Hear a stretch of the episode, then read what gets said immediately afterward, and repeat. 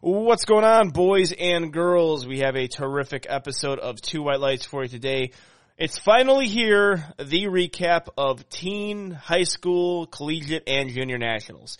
Now, if the preview was hard, the recap was probably more difficult. 1800 person meet, meaning that there's a lot of lifters, a lot of sessions, a lot of, um, days that we had to keep track of, and some people might slip through the cracks, who knows? And we tried to do it the best way so everyone could get their um, spotlight, so we can talk about um, the battles that took place, the storylines that took place. We feel like we did a good job, but you know, again, this is a really difficult podcast to do because of how big Collegiate Nationals is, and also when you include teen and high school on top of that. So we actually start out with teen and juniors first um, talk about that, and then we go into the days of collegiate nationals as well. So we go days, and then we uh, cover the big moments of all three sessions. Um, you know, it was a long week for Two White Lights. Uh, hours and hours of commentary. We saw thousands of lifters compete. Um, it was it was something, but it was an incredible experience. And we do talk about that as well, just the experience and how much, yeah, I think the atmosphere actually at collegiate nationals is better than raw nationals in a lot of way. Um, we actually talk about equip lifting too towards the tail end of it. Talk um, a little bit more about the team standings towards the end as well. Um, two hour episode, so you might want to break this up. It's going to be up for a while. Actually, it's going to be up forever because it's a podcast. So, hope you guys enjoy it. Sorry for delay a lot of stuff happened and also just a long, long weeks for Two White Lights. But before we get into our recap of teen and junior nationals and collegiate high school, gotta talk to you guys about Leflar Bros. Ladies and gentlemen, go to leflarbros.com and get the best powerlifting merchandise in the sport. If you don't believe me, go on their Instagram page right now and check out what they are dropping. Everything they're dropping is money. They're gonna make you look good from head to toe. So they got the hats, they got some beanies, or they actually, well, my favorite are the dad hats. I'm actually currently wearing one right now. They got a whole bunch of t-shirts, crew necks, uh, tank tops, they got some joggers, got some shorts, and they got the socks. They'll make you look good on the platform, off the platform, in the gym, outside the gym. They got you covered everywhere. And also they got you covered in your wallets. Use promo code 2WL15 to save yourself some money. The Leflar Bros family is growing having great athletes. One of our athletes just got onto the world's team. Congratulations, Enrique Lugo. Tons of pro lifters, but also lots of affiliates joining Leflar Bros too. It is a fantastic company that gives back to the sport of powerlifting and they make powerlifters look amazing. The comp tees that they just dropped are phenomenal. Everything that they drop is money. I am so glad to be part of Leflar Bros family, and you should definitely get some merchandise so you can be part of Leflar Bros family as well. Use that promo code 2WL15, the best powerlifting promo code in the sport. Also, go to lift.net and get yourself some Stoic gear. I wear Stoic gear in the gym and on the platform because it is the best. That's why. It's quality. And also, it's affordable as well. You're not just paying for the label.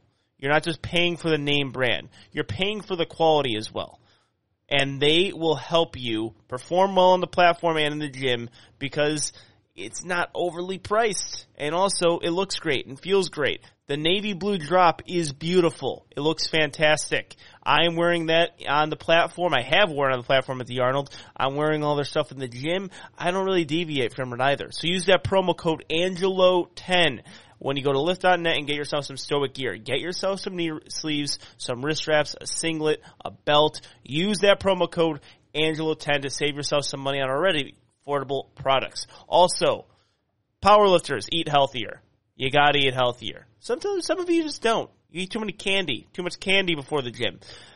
Sometimes it works, sometimes it doesn't, so you need something to actually eat. Macro friendly meals that have vitamins and vegetables in it. Go to freshly.com, use promo code ANGE, AFF. That's ANGE, AFF, A-N-G, AFF, to save yourself some money on Freshly meals. They pre-made meals, they ship all over the nation, and they also are uh, a macro friendly, have high carb meals, high protein meals. That's important for powerlifters. I know it is. I am one. So make sure you use that promo code, save yourself some money, eat healthier, optimize your performance with Freshly. They also taste fantastic on top of that. Subscribe to Two White Lights on Apple Podcasts. Leave a five star rating. Leave a review as well. Make it funny the review, but make sure it's five stars. Don't be like the one guy who rated us one star and said the Heather Connor episode was fantastic. The one star reviews actually hurt, you know. And it sounded like the dude liked the show. So leave a five star rating. Leave a review also on Spotify. Follow us there on Well and leave a five star rating on Spotify and subscribe on um, twowhitelights.com as well. And without further ado, here is two white lights.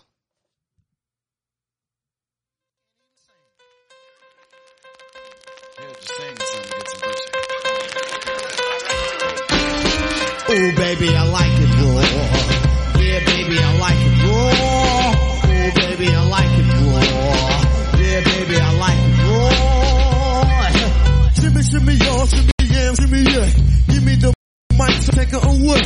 Off on the natural charge. Yeah, from the home of the Dodger Brooklyn squad. Killer, on the.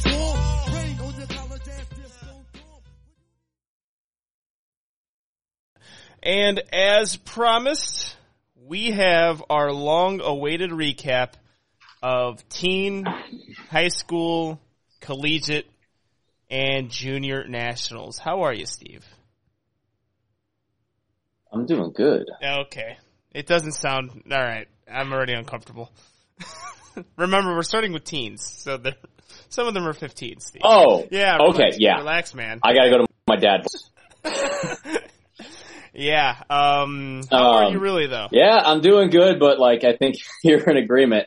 This this is gonna be a doozy. This one this one's gonna. I, I don't even know if I remember half of this. No. Um, We we were there commentating, and I I think I blacked out. I think I blacked out about midway through the week. Uh, yeah, I, I there's um I think with the sleep deprivation and the amount of monitors we looked at and the amount of lifters and lifts we saw, some things is, are a complete block in my memory. And I, I you sent me the Google spreadsheet of the lifters and who compete on what days. I'm like, I don't recall any of this, and it's not. It's it's not to the lifters because it was an incredible meet to commentate and it was an incredible meet to uh, to go to, and we're going to talk about that a little bit more uh, shortly. But 1,800 lifters, the biggest meet as far as numbers go in powerlifting history, and it all happened in one week. And I at least commentated. I'm going to have to say like 1,300 if I'm going to give a rough rough estimate, and that's a lot. That's that's that's hitting my PR and commentary by like a cool thousand within a week span. Um, I think the most I've ever commentated was like 200 within a weekend. So commentating a thousand three hundred lifters uh, upon that many days. Um, yeah, I just I and I can't go back to the live stream because a lot of it was taken down because of copyright. Yeah. Well, even if we could go back to the live stream, we don't have four days to re- rewatch all of them. Yeah. How like many when we tried to go many- back and watch PA Nationals, that was pretty easy. It was Yeah. like 30 lifters. How many Um, hours? a little bit harder to rewatch 1800 lifters. How many hours do you think we commentated for? Or at least me. I gotta think, cause sessions were like three hours each, if that, maybe four. And then I did at least two sessions a day. Um, yeah, that was, that was a lot of commentary, uh, just in that. So, yeah. Uh, that was, I mean, we could talk about just the week in general of how insane it was. Two sessions a day, full, Yeah. four, full, uh, a lot of them were two flights, four platforms going at once. We were commentating all the action. We had some help too. Um, you know, Mike, Mike, uh, Mikey Gold was, was big for us. And, uh, Megan Himes as well with, uh, with you. She commentated, I think, one session with you. Two. Two? Okay. Two Yeah, we got two. Yeah, huge help there. But yeah, I mean, neither of us been to collegiate nationals, and it was awesome. I mean, Yeah. it was it was um, it definitely had a different atmosphere because we're in Lombard. It was this for those who were at 2019 Raw Nats. It was the same setup, except the warm up room was not as good. There was not as many racks, and that warm up room was a nightmare. I don't think mm-hmm. you had to be back there to coach, but when I did that Sunday night, that was one of the worst warm up rooms I've ever been in because there was way too many people and way few racks and it was a nightmare. That's partially because of not enough room and racks. It's also partially because on the collegiate scene, people don't follow that if you're on platform one, you warm up on platform one racks with mm. people in your flight. The collegiate scene, they're warming up as teams. And so everything is everywhere. Like you've got a 60 kilo female in flight two warming up with a 70 kilo male in flight one. It, it was just, Oh god. it was nuts. But, Yeah. but Oh, that was, that was not fun. But I mean, the atmosphere of that meet's incredible though, because especially, especially towards the end of the week, a lot of those people had already competed, but they're all sitting around, uh, with their teams cheering on. I mean, the air horns and the vuvuzelas and the, I don't even know what was going on. Yep. Um, Brock gave us a name Yeah, for one the- of them. Brock, Yeah. yeah, from uh, University of Hawaii. He gave us a name of one of them, and I already Mhm. forgot because my memory uh, is kind of melted from that week. And I agree with you. Um, I yeah, the warm up room. I because we had a little bit of like kind of backstage access. So um, with commentary, we got to like walk past the warm up room, and I just walked right fucking past it. It's like, nope, not saying hi to anyone in here. There was one or there was one or two days where I say hi to people, but on the collegiate days, I'm like, this is a royal rumble of lifters, and I didn't know the aspect where they're training in teams. That sounds like an absolute nightmare, and it sounds like it was an absolute nightmare, and it seems like it truly, if you were living through it, was one. Um, which I mean, I, I don't know how you could organize that very well. It's just a difficult thing to do with that many lifters and how teams warm up together. I don't know if there's a warm up room that's created that's going to um, be able to handle all that. Um, and I will definitely echo the atmosphere. I say like that atmosphere is better than nationals in a lot of way because this is a unique competition. It truly is a team competition when you get into the collegiate side. I mean, powerlifting is an individual sport, but this is the only time I think in powerlifting, no matter what federation, no matter what division, that people are competing in teams and they're rooting for their teammates. That was awesome. Um, and I actually like that atmosphere a lot more than um, Raw Nationals, which is one of the uh, you know, one of the staple meets of powerlifting, not just in the USAPL, but in all of powerlifting. Um, USAPL Raw Nationals has a crazy atmosphere because so many of the lifters stick around and watch that it creates a big crowd, it be, creates a great community. This was better than that. And I was really happy I got to see that. And, you know, it makes me long for the days like, you know, been great. Go back in the time machine when I was in college and like, they would have been pretty sweet to have a collegiate powerlifting team, but I can only look back. I can only look back on that and just like in with like wishful thinking. Looking at it in person was amazing. Like all the teams were so cool. The Raging Cajuns were awesome. Louisiana Lafayette, uh, UTSA, Midland, Ohio State, University of Tennessee, Houston, uh, Texas A&M, Nor- Hawaii, Northeastern, Northeastern. Friends They- University. yeah, they, they were all so fucking cool. I love that. I, I I was thinking about it just the entire week. Like, it looks so cool to lift in a powerlifting team setting. It's cool to compete for your team as well. It's cool to cheer your teammates on. I want that. I wanted that so fucking bad. Now I can't because I'm old as shit and I can't be in college anymore. but I, I Well, I mean, I a- a good way to- awesome. A good way to frame it, if you go on YouTube, the most watched live stream is the junior session. That, uh, the spectators were kind of empty for that session. Yeah. Well, yeah. It was The random, random collegiate sessions, random ones that did have barely any live stream views were packed to the back Mm-hmm. with spectators because I think too, you got the teams, everyone's watching their teammates and cheering them on. And then two, I think you're just having a lot of, tr- tr- uh, parents travel out. It's kind of that age where the parents are going to travel Oh, and yeah. make sure to watch. Yeah, the spectator, the spectatorship of collegiate nationals, what felt like it was prime time every session. No, yeah, for sure. It was a high energy. You hear the crowd. You heard them make noise. Gino was riling up too. It was a cool atmosphere. I mean, I mean, and I'm not even mentioning all the teams too. Like that's a, you know, you had University of Texas there, uh, McKendree, obviously. I mean, you have a uh, close affiliation with that. It was a, it was um, a real treat to watch uh, that aspect of it, and yeah, I um, I'm I'm looking forward to the next one. I mean, barring if we can get more commentators um, to act, so I can actually watch it live. We say this, I didn't watch one live lift or like one like one live session. I, I caught a few live like lifts, but not a live session for all of um for all of uh, collegiate nationals.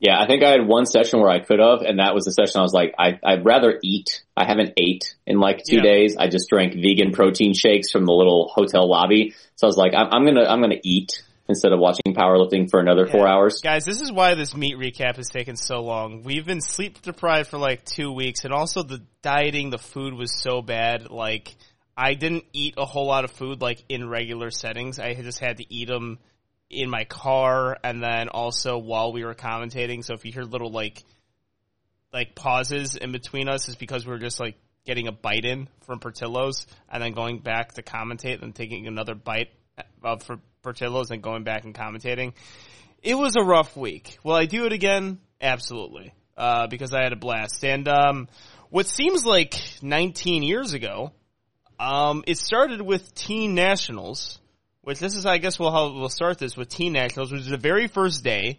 It was like two weeks ago. and really, it started off with an incredible bang. Those teen lifters are legit there was some real standout performers there, and there was a lot of energy from them competing. The live stream was really good for that. There was a lot of, um, you know, we got a lot of interactions on Two White Lights because of it. The teens really came to play, and I think the highlight of it um, was Joe Bornstein. Joe Bornstein, Yeah. even on a five for nine day, real rough meets, was still able to put up a 737 total, which is competitive for a podium spot at Open Nationals or Mega Nationals, and looks like he's doing it. Yeah, he finished with the highest dot score of teens, juniors, collegiates, everyone, and he was a teenager. He beat all of them. If he would have done just if he would have done collegiate like we had jokingly said he should have done, he would have been the best overall collegiate lifter. He, he was the best. Um, but yeah, I mean the sky's the ceiling for him. I do think uh, I, I think I've seen him post that eventually he's going to need to go to 82 and a half Oh yeah, um, definitely, kilos. definitely is going to be an 82. He, he's kind of I, I I think he's he's he's now signed up for Raw Nationals. And I think that's probably good. I, I would be, I, I think this is me saying it. I think likely that's going to be his last 75 meet and then he's, he might have to go up. He's just, he's just going to be growing too much. But yeah, incredible performance from him in the sense of like, I mean, like I said, it wasn't even a great day. Um, he had some hiccups, but still, I mean, that's just how incredibly strong that kid is. Yeah, I think I, I don't know if he has a coach. I think he needs a little bit of guidance there as far as just hitting lifts and um and executing them. And really though, even if he goes up 82 and a half, 737 kilo total is good. It's a solid total, especially in the junior level, which he has a lot of eligibility still. He's 19, so he has a lot of years as a junior. Um, but you know, he, he could build up that total 82 and a half and become, I don't know, like a, a, a lucky, um, uh, lucky type lifter. Not in the sense that he's lucky, but Alex Lucko, who's, who did almost the same thing, who was just an absolute beast, 75 kilo lifter in a teenage level, moves up a weight class. He's now a beast 82 and a half kilo lift, or he was a beast 74 kilo lifter, moved up, beast 82 and a half kilo lifter. He's great on the open level, he's great on the junior level, decides to compete only in open, which of course, that's why I love Lucky because he decides to do that. I think Joe Bornstein is going to be like that, and I think it's it's going to be really interesting to watch his uh, progression as a powerlifter because it's uh, yeah that was I mean I mean I would like to see more of hit lifts obviously, but he's a teenager, right? Like we can't expect the maturity on the platform to be quite there, and even on that you know even on that five for nine day, he's he's up there as far as contenders go in seventy five kilos with open. And think about the names too. Just think about those names: Charles Okpoko, Eric Lapointe, and then you have this nineteen year old that's thrown in the mix too. Like those, Yeah. are, those are some veteran lifters that that are going to be competing alongside him, and he's up there. Yeah, for sure.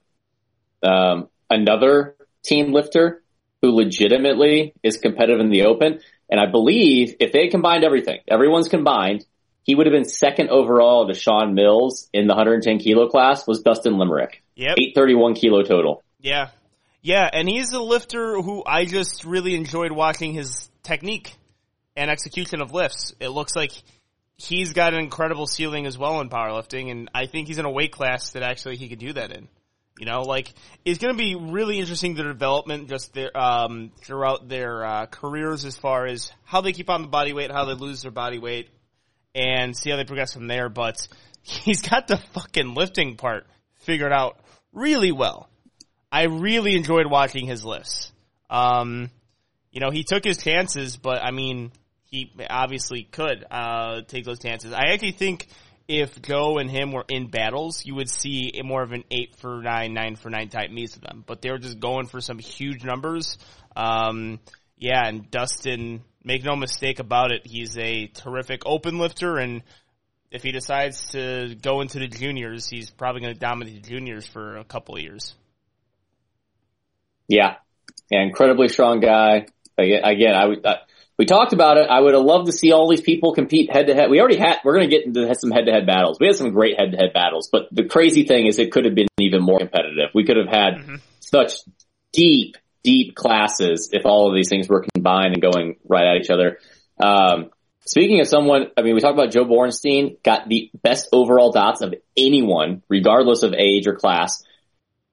Angelina, I might say it wrong, Batij, Batij, Batij, she was an equip lifter, 67 and a half kilo. She had the highest dots of any female equip lifter and she was a teen. Mm-hmm. Squatted 207.5 as a teenager.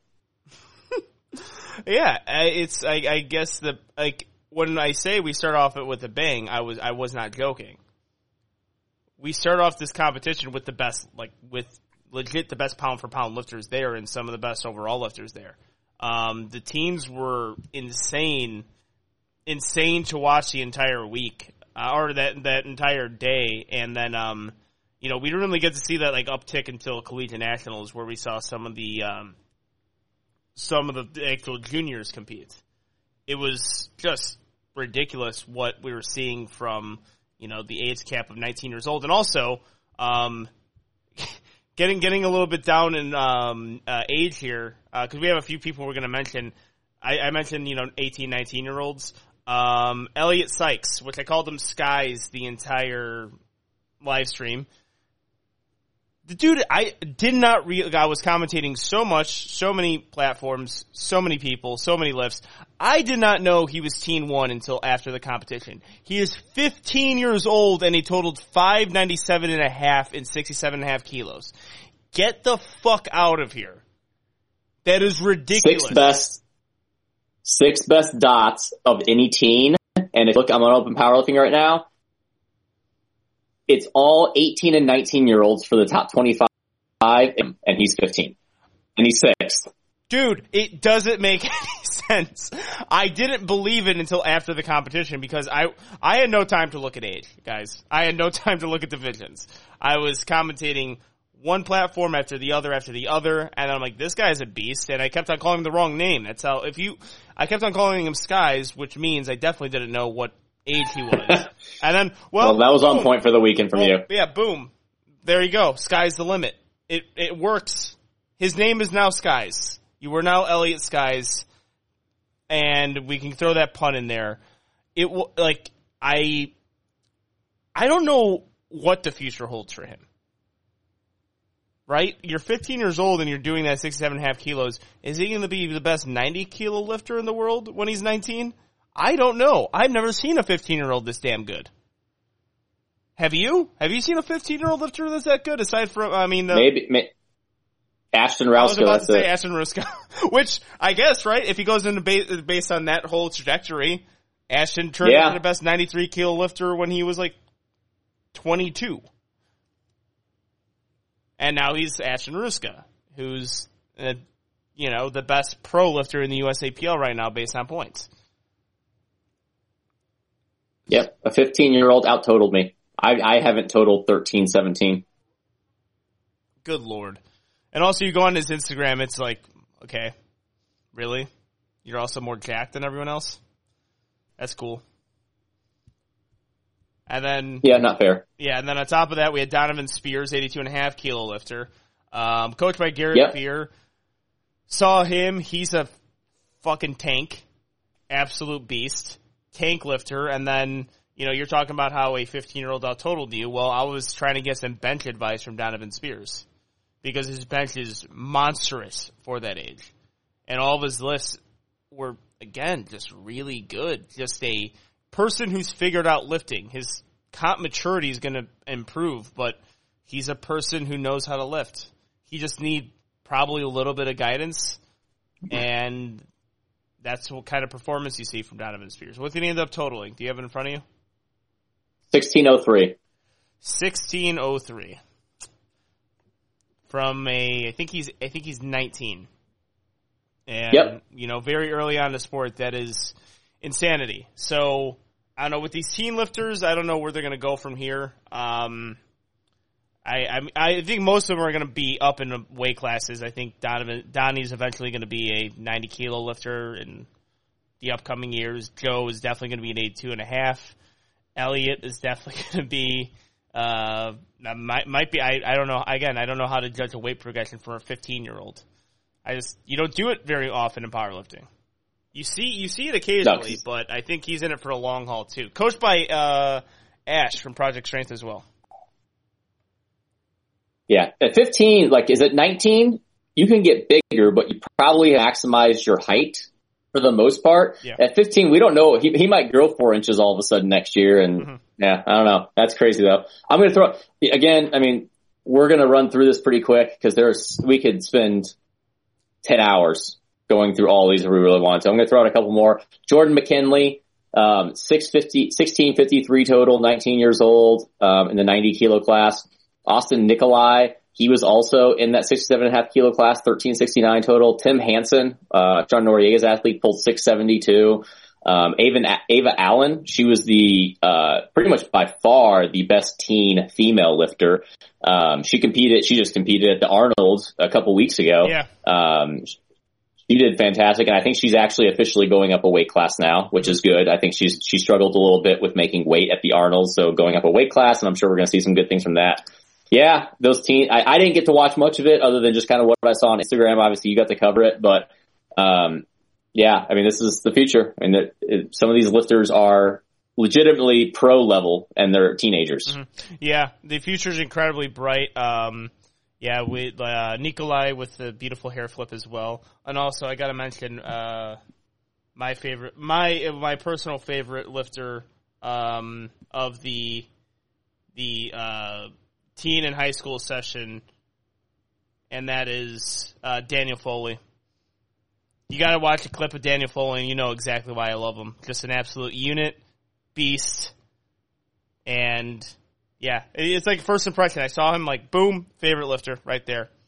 I want to yeah mentor him throughout his entire career. That's a joke, but uh, but yeah, I again and watching it just you know you you just start you see these lifters. I mean, we're not mentioning like a high school level because one there was so many different lifters, but two like there was a, there was a 16 year old 82 and a half who was squatting 530 I think.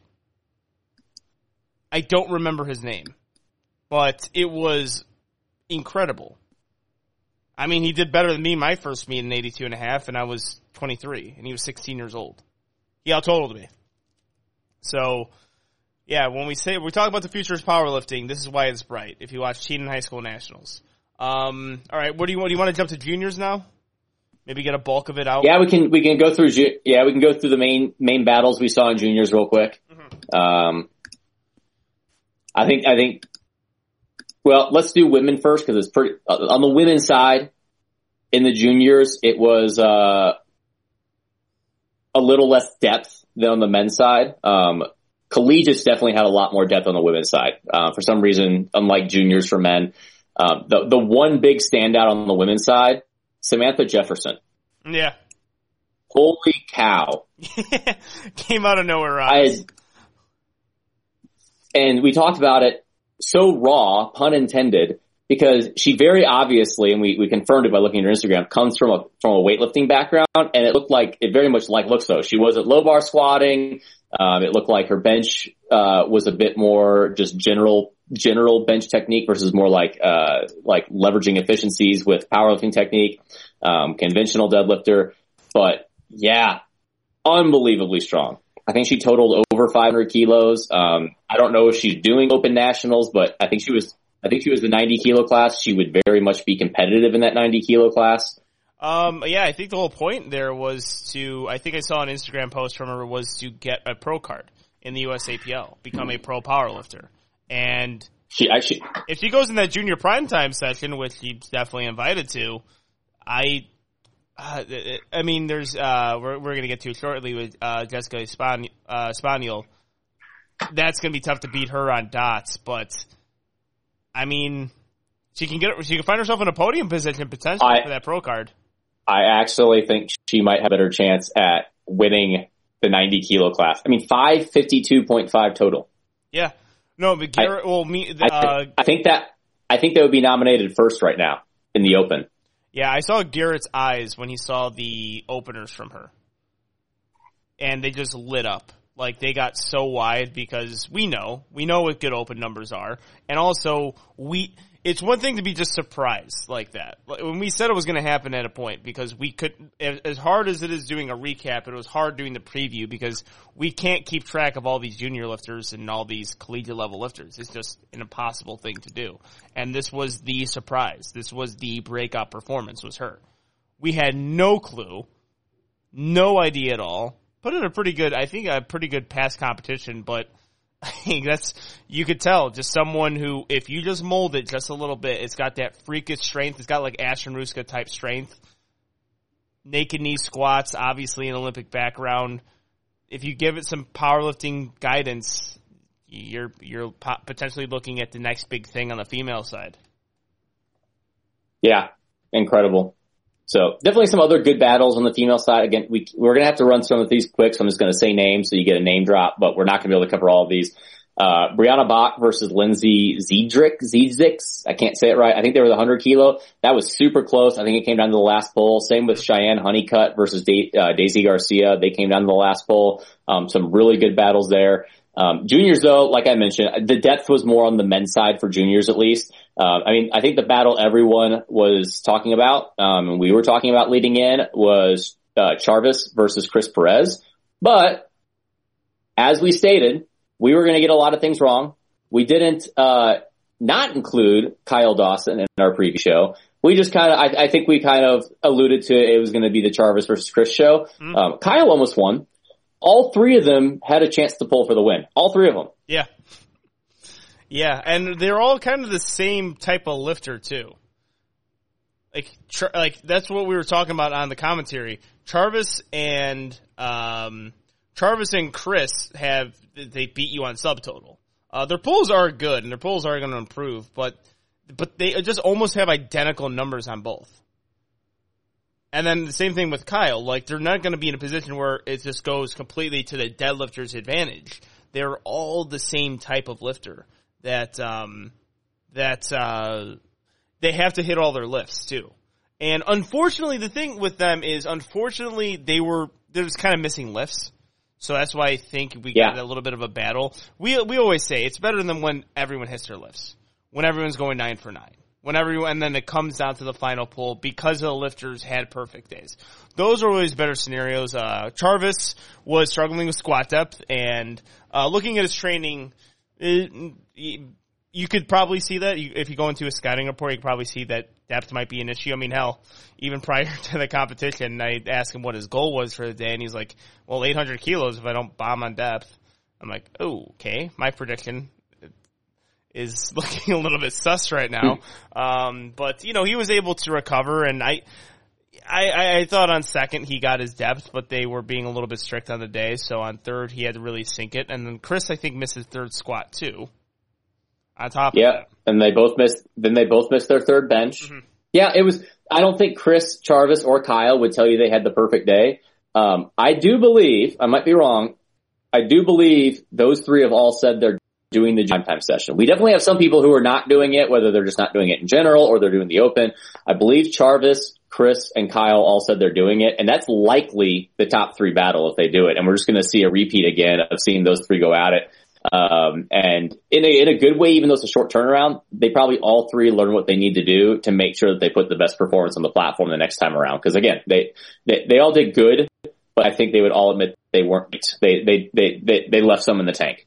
Yeah, uh, hundred percent there, and I and I'm looking forward to that rematch too. Um, and they confirmed it. You know, um, at least uh, Charvis and Chris did. Um, I actually I don't see a whole lot of Kyle's posts. I I don't know if it's because I know. I feel like I saw in his story he said something. I might be wrong, but I, I I thought I did. I mean, this is pretty much where the like the uh, this is bad journalism. Is because I know Jarvis and Chris a little bit more, where I see their stories more often, and this is what happens when you're just doing all your research based on Instagram story posts that we keep archived. Remember, we keep them all archived for people listening.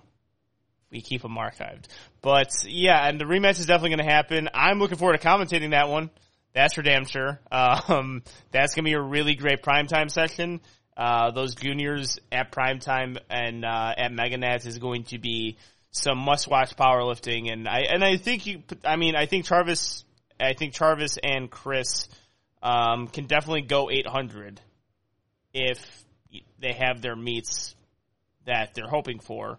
Um, same thing with Kyle too. So it's not like you're watching some scrubs. You're watching some really good open lifters as well. Um, they could definitely be within the top five uh, very soon. And Yep.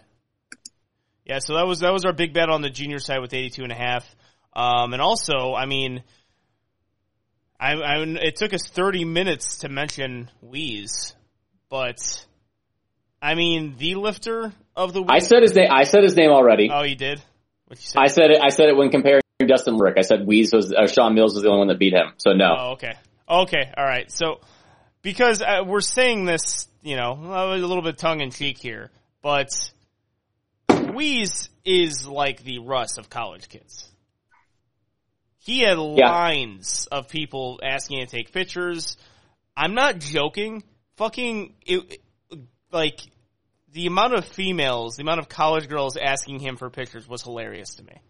It was actually funny. I had And or doing creepy videos of him sitting in the crowd. Yes, that too. Yeah, it's like it's it's like you know, it's it's cool to see. It's funny to me. I just laugh every time I see it. I'm like, are you fucking serious?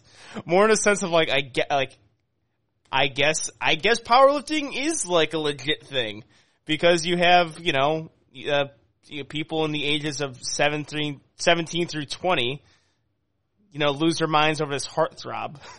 of of Sean Mills, but he's a terrific lifter on top of that, and also the you know, and everyone else there. I mean, if you see the style, you see the fashion, it's because you know Weeze probably did it, right? So I think he's a big highlight because of he's a big influence, but it comes with a cost. People look at you closer when you have that. You know, people look at you, people examine you. Weeze has to do good at meets. Because if you have this many people liking you, you're gonna have a lot of people hoping that you fucking fall on your face. And he had himself a damn good meet. A really, really good meet.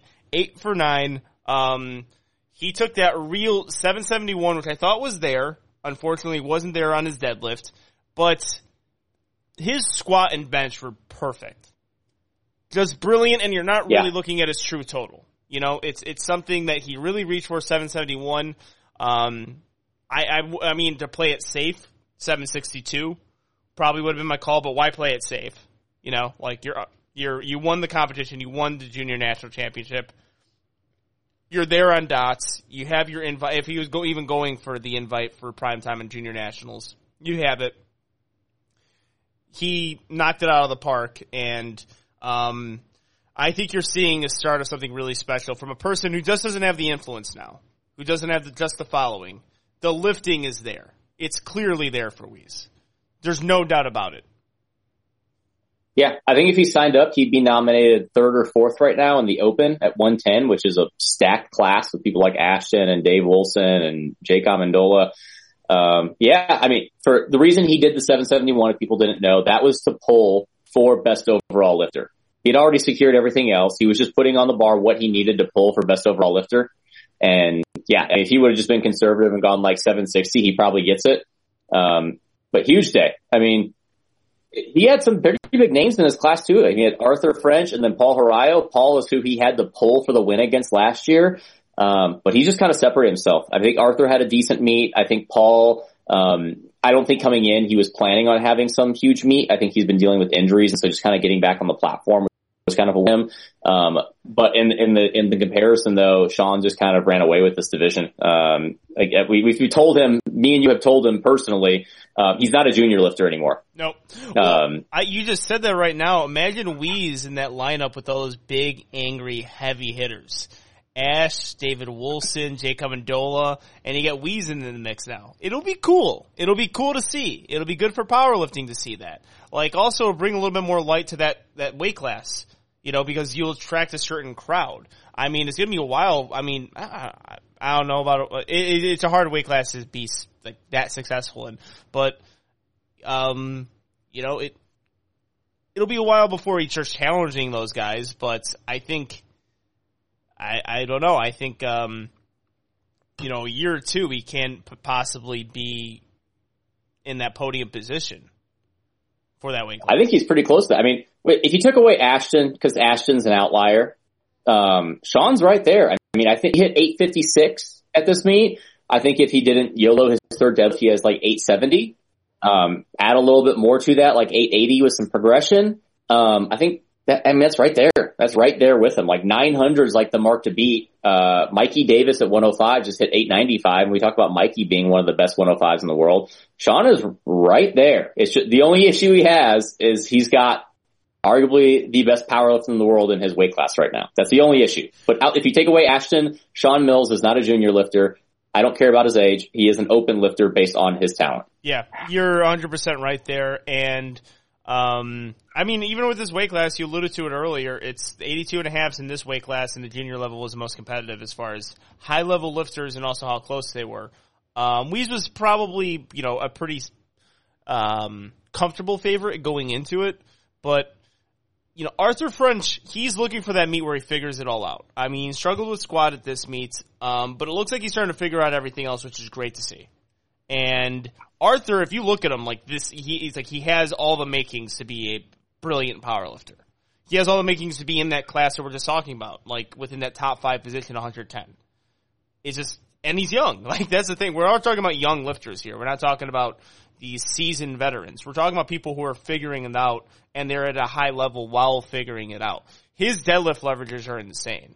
I think, I think Arthur has a really bright future in the sport and I think he's looking for that meet where he figures it all out. And when he figures it all out, then you have a you have a real battle there at the younger stages of powerlifting with him and Weeze. Um, I, Yeah. I really, I'm really high on him. Yeah, you've got a lot. There's a lot. well, You go through a ton of them. There's a lot of 110s right now in that teen to college age that have incredible potential. Sean is the only one breaking out right now. The other ones are having some growing pains a little bit. Sean's the one breaking out. We'll see which one next kind of joins them next, but Arthur definitely has the tools to be able to do that. So, um, Yeah, and then also I want to the mention one with, other, with Paul with Okay, Paul it was just good to see him get on the platform and get healthy. Um, another guy who's worked his ass off to get to where he is, and you know what, Paul? I wish I would have took a picture with you because I remember you now. I had the embarrassment last year of saying I don't know if I'm like I why don't I know who Paul is? He's from Chicago. I should know all my Chicago lifters. And then he posted a picture of us on Instagram. Like, well, I feel like a horse's ass right now. Um, I do remember you this time, and you, you had a great meet. And I'm very I'm very happy to see him. You know, still throwing himself within that battle, and um, you know, having some good results there, and also coaching Arthur at the same time. That's impressive. Yeah. Yeah, coaching his main competition for second place. I think the the one other battle we had that we kind of hyped up going in was Sawyer Clatt versus James Cole, and we quickly learned that there was a third party in Noah Urbanski that we overlooked. He actually, looking at it now, I realize this, he outdotsed Sawyer and James because Noah weighed in at 93.35 where Sawyer and James were both around 99 kilos, which is actually pretty crazy. But Noah was in it. Um, it never really shaped up to be a huge battle. Um, even though Sawyer, I think admittedly didn't have his best day, um, it looked like based off of his first squat that he was in for one, and then all of a sudden that second squat was pretty rough, was pretty much a max. Uh, but it didn't really matter. He ended up, uh, he kind of was in control, control all day. By that third lift, he did like a wheeze. He just kind of YOLO'd 365. I think he could have easily probably pulled like 355 to 360 if he really needed to.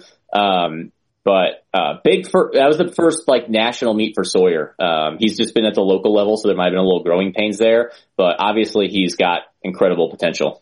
Yeah, I think he missed his first squat on rack command, so it looked like he was battling a little bit of nerves. Yeah. there. and then his second Yeah. looked a little rough. I'm like, ooh, okay, like this might have opened a door for other lifters here. And I think he missed his third on command too. No, third was just too hard. He didn't have anything left after that second. He didn't. Oh yeah, yeah, no, yeah. maybe you're right. Maybe you're right. only a two and a half kilo right. jump he took. Yeah, So I remember, well, I remember it was like I've never really seen that a lifter missing two lifts on rack command for first and third attempts. You know, like um, it's usually your first attempt, and you kind of figure it out from there. Uh, yeah, I mean, you kind of messed up my timing here. I was gonna not mention uh, uh, James Cole and move and move right along to keep this ongoing joke. we can going. just we we can just redact it. Yeah, no, I'll just edit this part out when we're talking about James Cole. But uh, yeah, he had himself a hell of a meet, James Cole, and um, give him a hard time, obviously, because he was not too fond of us for uh, not really mentioning him on the preview episode. Um, Well, we mentioned him per usual. I'm going to call you out, James. Per usual, people get pissed at us when we're right. ooh, yeah, Every every single person that's gotten pissed at us and goes on the stories, we've been right yeah. every single time. the thing I did like about it, because I'm like, because there was two people, I was like, all right, let's see how they react when they see me. Was him and Trey Ricard, because he was also a little bit upset with um, our preview of the 82 and a half collegiate lifters, which we're going to get to soon. But I'm like, all right, let's see how James and James knocked it out of the park with how he greeted me. He just comes up to me, he's like, "Hey man, I hated your fucking podcast." and I was like, all right, James, you're good in our book now because that is a fantastic way to, because people do this when they're pissed off at two white lights and what we said on preview shows, they just one, either avoid us completely, not make eye contact, which is eh, bitch move. And then, or two, they do what James did, which is always the one that I want.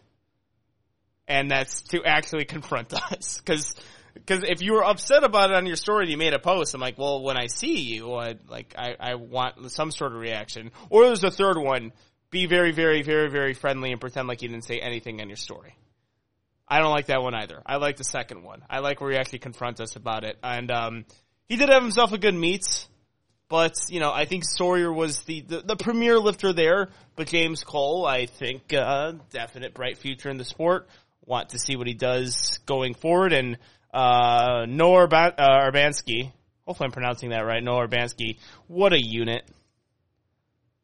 What a unit. I mean, right, coming out with a dangling earring with the mustache and the perm.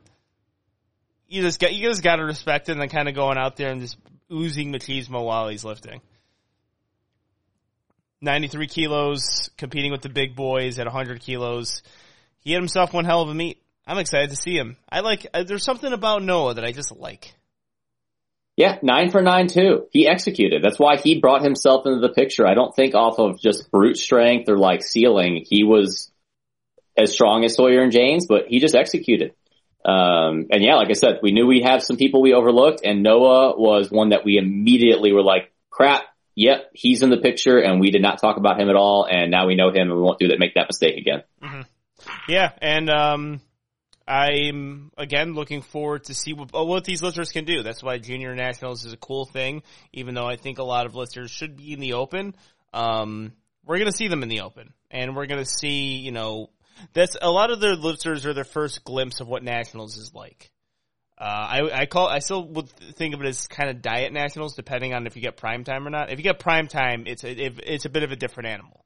That battle, that short flights, um, lifting with the best lifters in the world for a lot of weight classes is one thing. Um, I think if you transition from junior nationals to regular nationals, you're seasoned. You're, you're a veteran now. Like you actually have some sort of idea on how to handle a national meet. Um, and I think we're going to see that from James and Noah. Um, definitely from Sawyer as well. Um, kind of the, the, the standout performer based on, uh, dots there. Or, a total. Yep. Yeah, because no one did out him. And I'll just throw, just to finish out juniors again, just like the women, I'll let, we don't have time to go over everyone, but just a couple shout outs to three other lifters who, who put on some really good performances and won their weight classes. Cody Hartman, uh, I think 667 and a half total at, uh, 75 kilos. Lawrence Henson Um, where's he at real quick? Um, 767 and a half kilo total at 90, uh, at 90 kilo body weight. And then Braden Gulch, 805 kilo total at the 125s. So, um, really solid for all three of those. Mm-hmm. Um, not really needles within those weight classes, but good individual performances. Yeah, and also want to give a shout out to Amanda Heath, surging new levels, winning junior nationals. Very proud of that, coached by Michael Cole DiPietro. I was really psyched to see that. Uh, Amanda works her ass off, and she got there. And yeah, um, it was it was cool to see her compete on national stage and win junior nationals. Like it's uh, it's one of those. I just remember I remember her and Cole coming to the gym at certain levels like first time, and they stuck with it, and I'm happy about that. And um, all right, so now now the real question is, where do you want to go from here? Well, let's just go day by day, session by session. We're just going to kind of again we can't do every class. We can't do every person. We're just going to have to kind of highlight the main kind of storylines. Let's try. Um, let's try. we'll try and get. Person. We'll try and get. let's let's make an yeah. attempt here. Let's try every person. Let's, let's, let's give it old, uh, going college to go downstairs. Uh, I'm going to watch The Office all seasons, and I'll come back when you're done. I will. Mispr- I will those. mispronounce everyone's name again. We'll do a live stream replay where I mispronounce your names. Pretty much. All right. So. All right. Well, yeah, getting into it, Collegiate Sunday. Um, I think there was probably one, two, three, four main classes that had some pretty like outstanding performances and battles. Um, we'll just go in the order. I mean, we'll start with the person who was the best overall female of the Raw side on any age class, and that was Jessica Espaniel. Yep. 400 kilo total in the 48 kilo weight class. Yeah. Um, I mean, premier lifter. She's going to be the favorite. She's going to be the favorite going into Raw Nationals. I think she's only 20 years old. Um, I mean, I, very soon, if not already, she'd be in the conversation with Heather Connor and Turbo Tiff um, as the best 48 kilo lifter in the world, and the sky's the limit for her. That's going to be incredible to see what she continues to do. Yeah, I could not agree with you more there, Steve. A brilliant performance. I mean, it's hard to live up to the expectations, hard to live up to the hype, and she did that. You know, I believe a nine yep. for nine day, didn't leave any doubts there.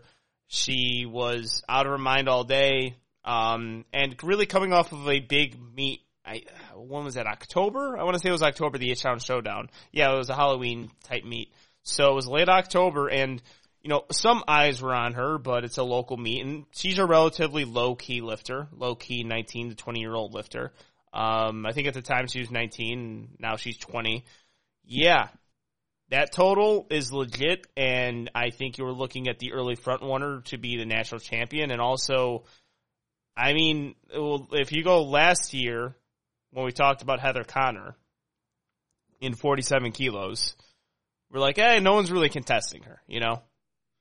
No one's really going after. Now you have two in the world right now who are contesting for that. You know, I that's that's that's how the sport is evolving. You have to and both very patient. young lifters at it too. Exactly. Not, yeah, both are. I think both twenty. That's incredible. Yeah, and um, um an, and like with both of them, how fast uh, Turbo Tiff progressed. I see the same with Jessica. I don't see any reason why she can't put more on her total going into nationals, and I I'm very confident in that, and I want to see it too. You know, it's it's it's a good thing when um great lifters surrounded by great people do great things in the sport. You know, it's maybe a little bit of bias there. You know, Rob Escalante is a coach, and I just want, want to see. I want to see that success. I want to see that. Uh, well, that would be the. It would be the opposite. That would make us unbiased towards her, since Rob's the coach. Yeah, yeah. Rob's a Rob's a deplorable human. Where did yeah. you guys take that from a podcast? This, like, well, it was legitimately said on a podcast. I'm a deplorable human. Um, no, I that should be our quote. Just the, for the collegiate nationals, that's all we put on Instagram for our posts is Rob is a deplorable human. He's a deplorable. yeah, Jessica Espaniel is a great lifter, minus the fact that she's coached by Rob Escalante because he's a deplorable human being and coach. But nah, joking. We love you, Rob. You're a very handsome man in person too. But uh, yeah, I think I actually think the premier lifter of the entire week has been her. Um, because it's it's open. It's open yeah. level, and uh, there's not a 48. There's going to be a battle though at 48 nationals. I'm, I'm not saying that she has it a runaway. Mhm. Like there's going to be an actual battle, and it's it's great to see that too because we talk so many like I think two past nationals. Well, it's going to be Heather Connor. Heather Connor is going to win. Um, if Heather Connor was competing at USAPL, it would be she can't coast. She has to hit her lifts. You coast, you might lose to a few lifters there, and that's good. Whenever we see people who are legends in the sport being challenged, it's good to see. It's good for the sport, and again, like it, it's great when it's a young lifter too, a young lifter with a bright future. Yep. Like how far can they take the record? How much can they push each other? What happens to the trajectory of the sport then? Are they going to come to America? Is Jessica go, going to go to PLA? You know, like all these questions get to be answered, and I, I from a person who's in media, I, I really like that. Yeah, and maybe we'll just bring it up now. Uh, so the 40, uh, this will kind of, uh, segue into it. The 48 kilo class usually has not been a very interesting class historically because of depth and because Heather wins. That's going to be one of the better classes this year. Mhm. I mean, Jessica's going to be the favorite, but then we've got Demetria Thayton, uh, Mallory Brown, Katarina Gendanova, uh, and then I'll even throw it out here too. Leanne Lee got overshadowed by Jessica because Jessica Yeah. just did uh, something nutty. But Leanne Lee put up a total that I think would have been top four last year at nationals. Uh, with 352.5. That's starting to be a pretty deep class. And honestly, because it went up a kilo, that's going to help a lot. Like, even though it's a kilo, that doesn't sound a lot to like a lot of the men listening who are 90 kilos. Going to 91 doesn't make much of a difference. For a 47 kilo female to now be able to weigh 48 kilos, that's a big deal. That's going to allow them to stay in these weight classes for longer, um, as well as be able to grow into the weight class better. So, um, but uh, with that being said, do you want me to bring up our, our national stuff now, or should we wait? What is the national stuff? Or a playoff bracket or? Yeah. Oh So I was going to talk about the 48 kilo. Yeah. No, no, no. You can talk about the playoff bracket. Okay, so quick, quick interlude. Um, obviously, last year we talked about, uh, or last year we did do our March Madness bracket with all the lifters, going down to our best overall male and female. Um, this year, what we're going to do is a bracket setup of the best and most compelling and competitive weight classes. Um, on the men's side and the women's side, coming down to basically figuring out who is what is the most or most compelling, competitive, and best weight class going into Raw Nationals because that's that's what USAPL is. It's depth and weight class competitiveness. I mean, that's what we've got. Uh, we're gonna have a lot of battles, and what I, reason I bring that up is because 48 typically was not really in that picture, and it is this year. It is one of the weight classes that are gonna people are gonna want to watch. Yeah. Um, you're 100% right there, and I love the idea. And I think 48 is going to be fun to watch because um, we have uh, we have about four or five lifters there who are going to take a run at that number one spot. Um, and I mean, we even there's a few lifters there we didn't even mention um, that are going to be up there. Yeah, I mean, it's Yep. it's just a lot. It's it's good. It's good to see. You know, because at, ti at times that that uh, that weight class, no pun intended, could be a little bit light. It could just not have a whole lot of lifters in it, and now there's there's more lifters in it, and also they're you know phenomenal power lifters. Uh, man, you were Ava Allen is going up. Ava Allen's going up too. the and most she's only lovable power 18, 19. also the most lovable power lifter ever, Ava Allen. Like personality Yeah. wise, maturity wise, it's like, well, you're awesome. I love talking to you. Um, and uh, uh, that will that can happen where something becomes a premiere, especially for the female side. I mean, I think the men's have their side, the females. Um, you know, I think with the 63s for a long time, that was kind of the spotlight, but it could potentially be the 48s uh, in the near future. All right, uh, what do you got next for that Sunday? Do you want to go with the females still, or do you want to go with um, the uh, the next one in line? Just go next one in line. Um, arguably, to me, this was the best pull for the win in the entire meet. It was a 67 and a half kilo class, Kyle Nowak versus Madi Goldberger. Seemingly, the entire meet, Madi seemed like he had it. And it wasn't really, it was kind of his the entire time. And he didn't necessarily lose. It's more so that Kyle put seemingly a weight that I didn't really think was going to be within his wheelhouse went from 272.5 up to 290 and hit it and Yeah. won by two and a half kilos. Now you might argue, I didn't get to, wa- we're going to get to it in just a second here. I didn't get to watch the 75 kilo class. I know, I, I don't know how it all played out. I know it was super close, but for me, the pull or the lift of the meet in the sense of pulling for position goes to Kyle Nowak. Um, because I was thinking me, he had like 280 to 282 and he went and actually crushed 290. Pulled for the win, came from behind. I, I really thought Marty had it, uh, like in the bag. Did not. Kyle's your national champion.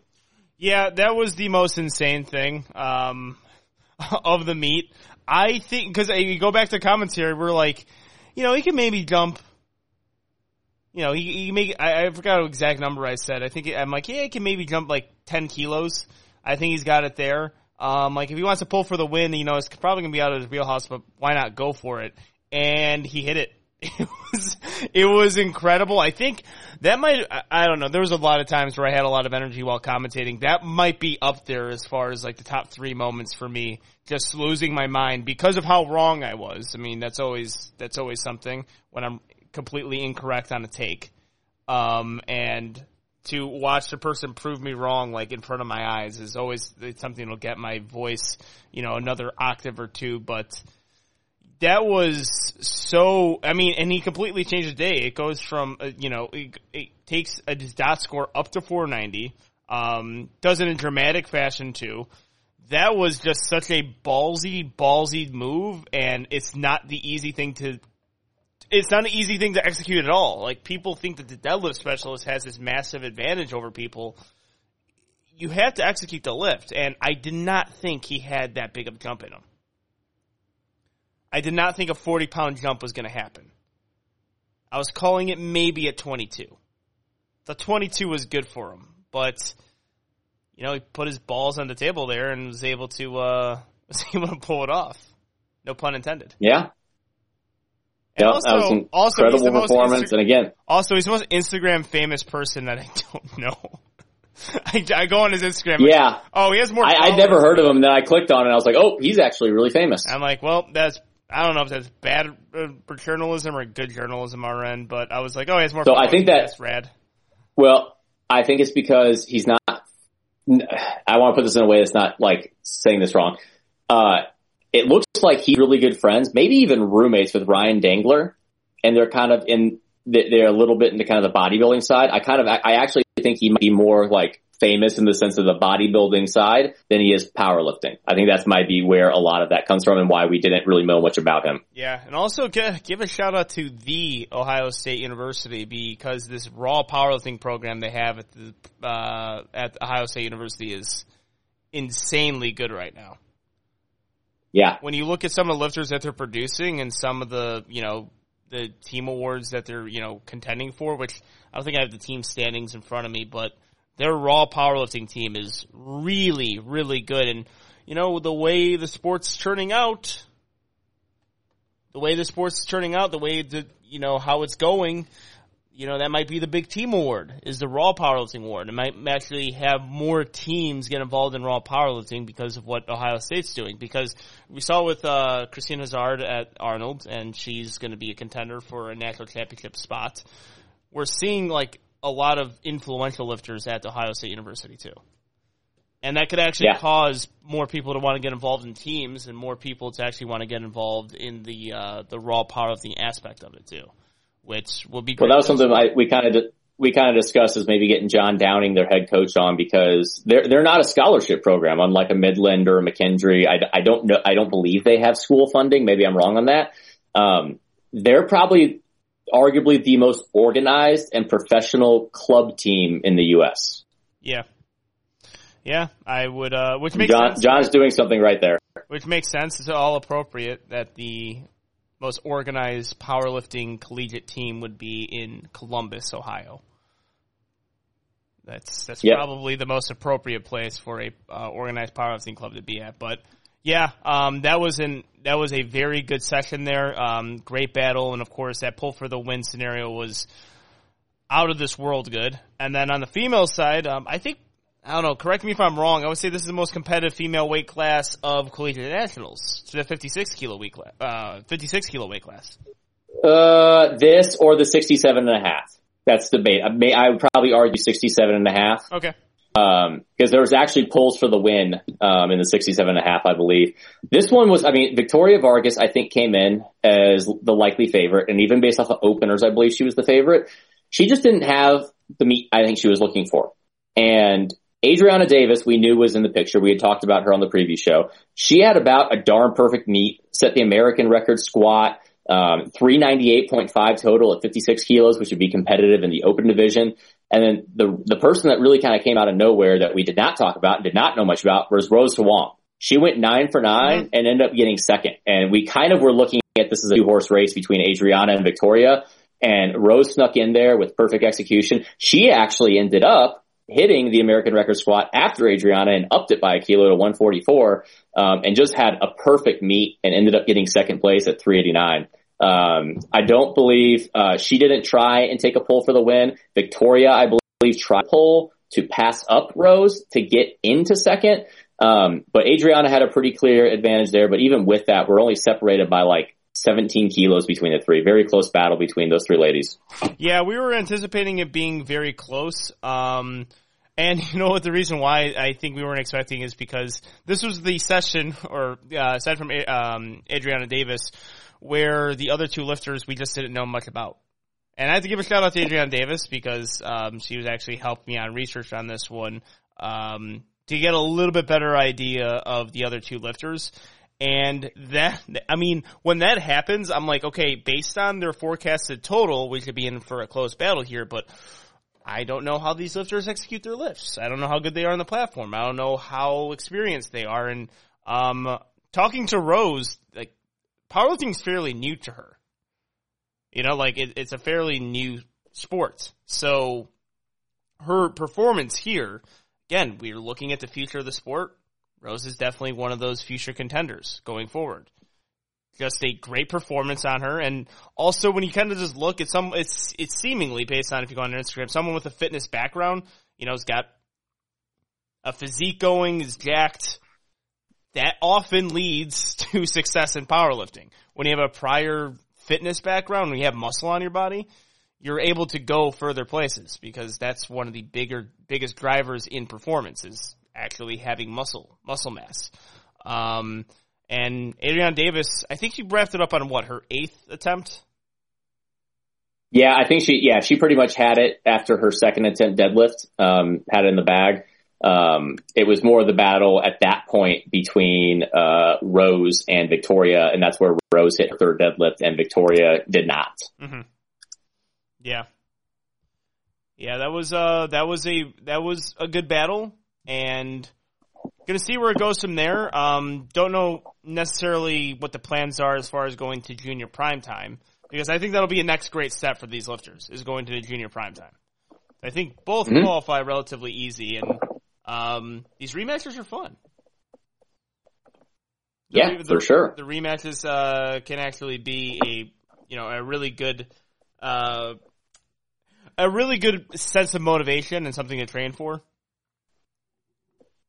you know about that. Gives you, gives you something to kind of for in direct competition with uh, Mr. Gruden and Delaney as well. Yeah. I mean, like I said on the pad, I, I would probably dropped out of the Arnold if Gruden wasn't competing. Like that was one of the big reasons. Like, yeah, I get to compete against someone head to head, and it's uh, it's an underrated thing in powerlifting. And um, good thing you didn't drop out because you got to talk to uh, Father Gruden. Yeah, yeah, he wouldn't. That was worth it alone. It was, it was definitely worth it. But yeah, it was really enter- it was really entertaining watching those uh, 56s and Adrian and Adrian Davis, Rose, Victoria all have incredibly bright futures in powerlifting. Um, and the, and also with Adriana, it seems like she has a passion for it as well. That also helps. Talk about lifetime lifters, mm-hmm. lifelong lifters. If you're passionate about the sport, you know you're going to go places in it. It actually helps to like what you're doing.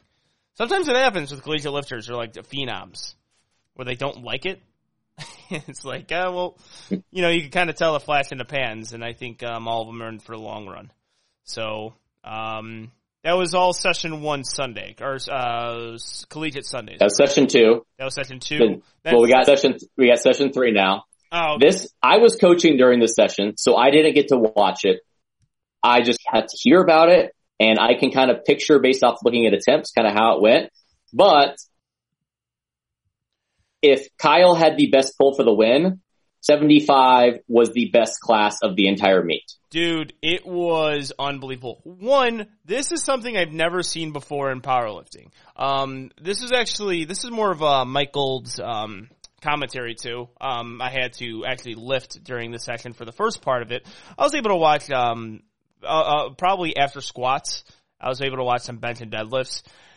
This was the first time ever seen it. If successful, this lifter will jump from 59th to 57th on LiftingCast. Meaning that there was that many lifters in this class. Yeah, 63 total. 63 lifters in this class, which makes sense. It's collegiate powerlifting, so most of the male lifters will probably fall within this cat was weight uh, class category. And it did yield possibly the best battle that at least I've seen. There was so many lifters who were in a position to pull for the win, and this is the case where it came down to the deadlifter, which is Ken Win. Um, Kyle Peterson, massive subtotal on him.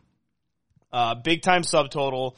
He had a, he had a great meet. Um, I think if you look at his competition history, there's I think there's a few rough spots there. I think from Arizona, I think he goes to Arizona goes to Arizona State University, the Sun Devils. Um, his competition's a little shaky, so I was kind of like, I'm gonna err on the side of Ken Win in this competition, but he actually went out there and had himself a damn good meet. Uh, Jeff, uh, Jeff Long was able to have himself a very good meet as well. I think he was able to work with Nori extremely well and to get himself in a position where he was just able to go nine for nine and have himself a solid meet. And the sky's the limit for that kid too, because and locked out his deadlift. Yep. Yeah. locked out his deadlift. He told me he would. He came up to me first thing and said, "I'm going to lock out my deadlifts," and he he he showed us out on that one. So fantastic job by Jeff. Nine for nine day. That was huge. So and, and then all, but also Kevin uh, Kevin Garrett, LSU lifter. This was probably the biggest breakout of that session because yes. we did not expect this coming, and on based on forecasted total, we shouldn't have seen it come. And it's not bad journalism on our end. It was that out of nowhere. This was his second meet. He had, I think, a 504 dots. Yep. At 19 years old, and his lifts all looked effortless. It looked like he didn't know where his strength was at. I talked to Alex Ono, his head coach, and it sounded like they're just attempt selections just based on like, dude, this is just too easy. Like, like we don't really know exactly where to take you from here. And it was this, and he wasn't in the, and he wasn't in the fortunate session, which was the, or not the session, the flight. He was in flight B. Flight C could have. Oh, okay. Yeah, so flight C could have put him in position to potentially pull for a win. Based on how all of his lifts were going, I think you could have seen an actual battle there between this guy who's done his second meet winning collegiate nationals at 75 against some, you know, against Ken Win, who I, I consider to be a, um, a veteran of powerlifting. I've seen him compete in many big meets. I know he has big lifts on him. I don't know. Kevin Garrett could have got himself into a situation there where he would have been possibly in second to first place. Yeah, it's definitely possible. I mean, looking at how it played out, I can kind of tell. So Kevin, like you said, was in a different flight. Jeff ended up chipping him by two and a half kilos to take third. Kyle looked like he was kind of the front runner throughout the meet. Ken didn't have the best meet. He missed his, he missed two squats. He missed his third bench. He missed his opening deadlift, but Ken had body weight advantage on Kyle, ended up putting 307.5, which that was probably the final lift of the entire day uh, hit it, and that gave him the same total as Kyle, and based off of body weight, gave him the national championship. But that that was just even going down. So like Jeff Luong total six ninety two point five. Matthew Moore in fifth total 680. Zachary McGillis in sixth total 677. Elijah Williams from Cincinnati in seventh, 677. Jacob Walzer in eighth, 675. McKay Stockwell in ninth, 670. That was deep. Mm-hmm really, really deep. I don't know the age of all these guys, but like this will be exciting for years to come because of how many lifters in that class um, are legitimate uh, national champion threats.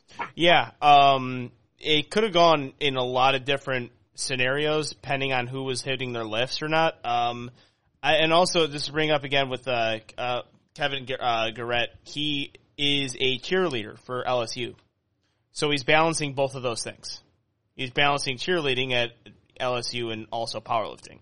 That's not an easy thing to do. If I don't know if you, we'll see. We'll see how he approaches powerlifting going forward because he's young. I think next year is probably the front runner to win uh, collegiate nationals and possibly junior nationals as well. And that total can get himself into open. So yeah, it was it was really unbelievable watching that. Um, also, bringing back on Ken Win, he has a tendency to just do that on his deadlift opener. Texas Summer Open, I think he did the same, misses deadlift in the same exact way. It was a bad miss, that opener. It looked like his knee gave out. And he does have some knee problems, so I was very worried on his first attempt. I think he moved the bar really far on the platform, and that actually messed his balance up. So I think he slipped and it kind of actually fell off the platform, like worried, concerned. But then I remember he did that at Texas Summer Open at TBS and was able to get, I think, his next deadlift. Uh, he ended up losing to Gage in that meet, but he was a- actually able to hit this deadlift, and it was a dramatic. It was a dramatic ending to a very dramatic meet with the 75s.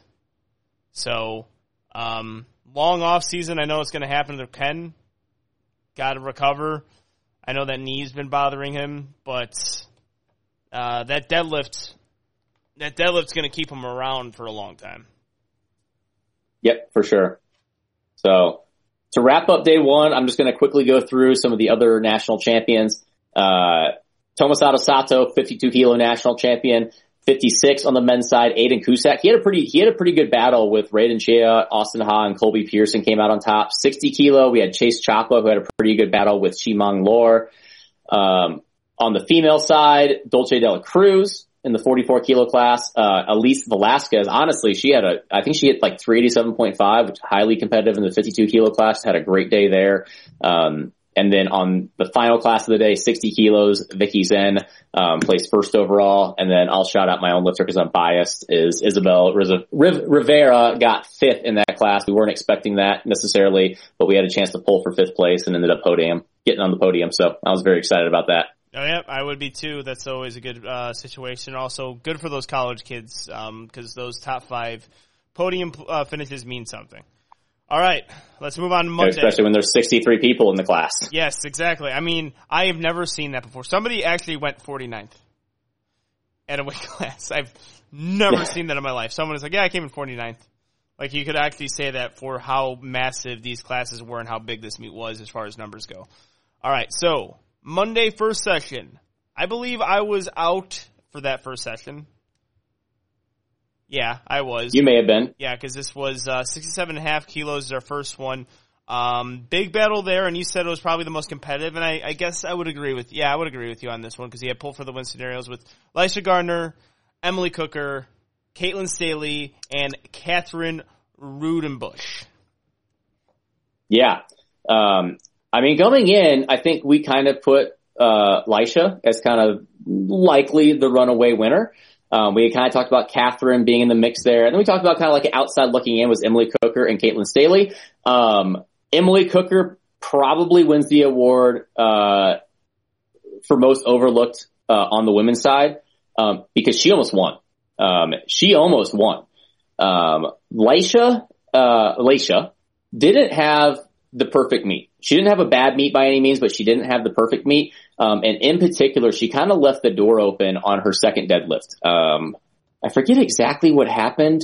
Uh, I believe either she lost balance at the top or something happened. It didn't look great. And honestly, coming back out for her third, um, I, I what I mean, she was in second place pulling into first on her third attempt and she went up five kilos. And I was kind of a little bit like, why did they go up five kilos? They didn't even need to.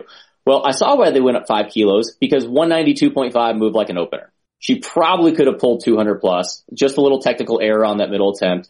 Um, but, uh, or Laisha, I'm probably getting it wrong every single time. I'm sorry. It's the rivalry. Yeah, Lysha. Lysha? Yeah. Hopefully I'm not doing it wrong. When you mispronounce shit, it makes me self-conscious that I'm mispronouncing it too. I think it's Elisha. That's what I'm, that's what I'm, that's what I'm trying to do. Lysha. Wait, Okay. you I'll say it wrong again probably. Yeah, yeah, you're probably gonna mess me up and me get self-conscious, but continue. I, I need, I purposely need to actually probably pronounce it wrong because we're, we're heated rivals and I, I can't be like being nice to her. Yeah. That would be very Yeah, good. she's LeBron your skip. Yeah. But yeah, she, uh, she's not going to do prime time, uh, the junior prime time. She's going to the open because honestly, she's very competitive in the open. I believe Emily Cooker is going to do prime time though. But yeah, I mean, super good meet from Emily. Um, I mean, this is a deep class like Emily, Caitlin, Catherine, Evelyn Mendoza, Madison, all really, really good days. Um, and it was, it was a battle all the way to the end between, uh, Emily and Lisha. Yep. Um, yeah, that was that was the session I didn't really get to see, so I was, you know, uh, kind of getting in the highlights on it from you, and I, I guess I wouldn't have. I mean, I yeah, I we can't really hide from it. If you listen to the podcast, I don't think we're giving a whole lot of other lifters a shot to beat Lisha, and uh, Emily was getting there, and yeah, I think a big break, breakthrough performance was Emily Cooker. Um, definitely, Yeah, definitely it just came to has to be a executing. Her, her and Caitlin, we thought were going to be third and fourth, and they ended up being second and third, and it's because they made lifts. Emily went eight for nine, just missing her last deadlift, um, and Caitlin went uh, nine for nine, um, just executed. Caitlin had a near perfect day. I can, I can just look at Caitlin's jumps. It was 10 ki- uh, she was just perfectly jumping 10 kilos on squat, first to second and second to third, 10 kilos on deadlift, first to second, second to third. When you see that, you know that the plan just went to, just went to perfection. Yeah. Um, but in that second section there, unless you have any more thoughts on the six, seven and a halves, Nope. the second section is where I got to fill in on for commentary, so I got to watch these lifts and the 82 and a halves did not disappoint as far as dramatics go and competition. That was really unbelievable. So, Yes. Yeah, we had because the biggest thing is dra- the biggest thing to say there is the dramatics, and the dramatic. Seth Dasuki seemed to kind of have the meet. Uh, he, he was kind of in control of it throughout. He seemed to have. I mean, based off the forecast, forecasted total and everything, he was looking good. And then even come deadlifts, he looked like he had it in the bag. It was over because Trey Ricard missed his opener, then went up uh, 17 and a half kilos and missed his second attempt. Yep. And it looked like, okay, Trey is going to bomb out. Like Seth has got this pretty easily. Well, then Trey goes up another 11 and a half kilos. And I'm not going to lie, we were both kind of sitting there like, oh gosh, like he, he's going for the win. Like it's very obvious. He's, it's Well- win or bomb out. It's well, win or bomb out. Who cares? I, and he freaking hits it. All right. So, I mean, this is something we can speak to on this one. Uh, starting with Trey. Trey was a little bit upset with us, uh, that I heard through the grapevine with our preview, uh, cause we kind of gave Seth the, kind of the clear victory there. And I said on the podcast, which sometimes it's really good being proven right. He has struggles, or some of his lifts in the gym aren't to cop standards. Particularly his deadlift his deadlift lockout needs work. And then the first two attempts, I'm sitting there like, I, this is exactly what I was seeing in his training. And this is kind of the problem with, you know, having potentially a soft lockout or a missed time lockout in training is when you get to a one rep max range and you actually have to hold it, it can mess with you. But he was able to do the craziest thing I think I've seen. He missed his first two bad too. They were not Yeah. good misses. Bad. But the strength you could tell was there. I, I think if I go in the commentary, I'm like, I think he could still pull this. This is within his range. He just needs to execute it. And I think he found his deadlift cue right there. Slow down. He slowed down his deadlift just a bit and he was able to lock it out. It was a perfect third attempt. It was the planned third attempt. And yeah, that put the ball in Seth's court. It's like, okay, Trey executed. He was having a rough session on deadlifts, but there it goes. And Seth murdered his deadlift. He looked like he was good for 744 on the day. People were saying 750. I probably would have called him at 744. His deadlift was money. That was a battle. That was something I like seeing. That's something I would tune Yeah, and not to mention- watch. I'll pay money to watch it again. Brett Brett Peach was in that picture too. He put on uh, 285 and he unfortunately missed it, but that was the pull in the first place as well, which then was going to force Trey's hand, which was going to force Seth's hand, uh, which is even crazier. I think they both, yeah, Seth and Trey both hit American records, so they both had chips, but they tied each other on chips, and Seth won on body weight. Um, but yeah, I mean that was incredible. Uh, I mean, two things learned. Uh, one, if you call us out on your stories, we're always right. But two, unbelievable pull by Trey, and we're giving you crap because you call us out, and we're going to keep giving you crap because of that. But it doesn't take away the fact that that Yeah. was one of the most No, amazing think- well, come, or I like you figured it out. clutch third third attempt pulls we've seen. I- it was I- incredible. yeah, like that was amazing. We're I- rooting for you, Yeah. and you came through and you crushed it. You figured it out. Go into training, do the same exact thing. Slow down. Same thing happened to uh, uh, Josh Hall at the the later sessions. I think that was the next day. He missed his first two attempts, and I'm like, slow, slow down. You're getting too antsy on the platform. You're speeding up your pull, especially both of them are hook grip pullers. I'm like, slow your deadlift down, and you'll be good. And I think that's all you got to do. Tension over speed, Trey. Lock it out. I think he figured it out because that was a very good third uh, third attempt there. Um, yeah, that was that was really fun to watch. It's, I mean, whenever somebody misses two deadlifts and they have to go for the third, and be in a situation to go from like bomb out to win is incredible. Like that's a commentator's dream. Um, Christian Petrelli also had himself a good meet uh, on top of that, the 82 and a halves. Um, Yeah. Is he from Ohio State too? I don't remember. He doesn't have a he doesn't have a university listed uh, in there, so I'm not sure. I'm not sure either. I might have just misspoke. I apologize. But yeah, he was definitely in that battle too. He fell a little. Sh- I think he probably had to put something on deadlifts to be able to pull into position, and it just wasn't quite there. Um, but he was in the thick of that for a while. Just kind of uh, lost placing a little bit come deadlifts when Brett was hitting lifts, and then Trey uh, and Seth pulled those crazy numbers on their third attempts. Yeah, and um, also, I mean, of course, I'm going to pay close, close attention to 82 and a halves. I mean, that's the weight class. And Dennis Brady actually came up to me, the Illinois State chair. Uh, he was judging, and he came up to me and was like, "Well, it looks like you have some company as far as your deadlift record goes." I'm like, eh, "Maybe." With uh, Seth, there's pull looked really, really good, and I think he's in that range potentially for 750 in his next meet, and then um, uh, potentially close to that 771 uh, barrier in a, a, a year and a half now. Um, on that session, on that session too, we had Maria Daly. Um, possibly the spotlight uh, spotlight was on her for 75s, uh, at least from us. Um, potential open contender looks like the open contender right now in the 75 kilo weight class, and uh, Lori McCormick. Yeah.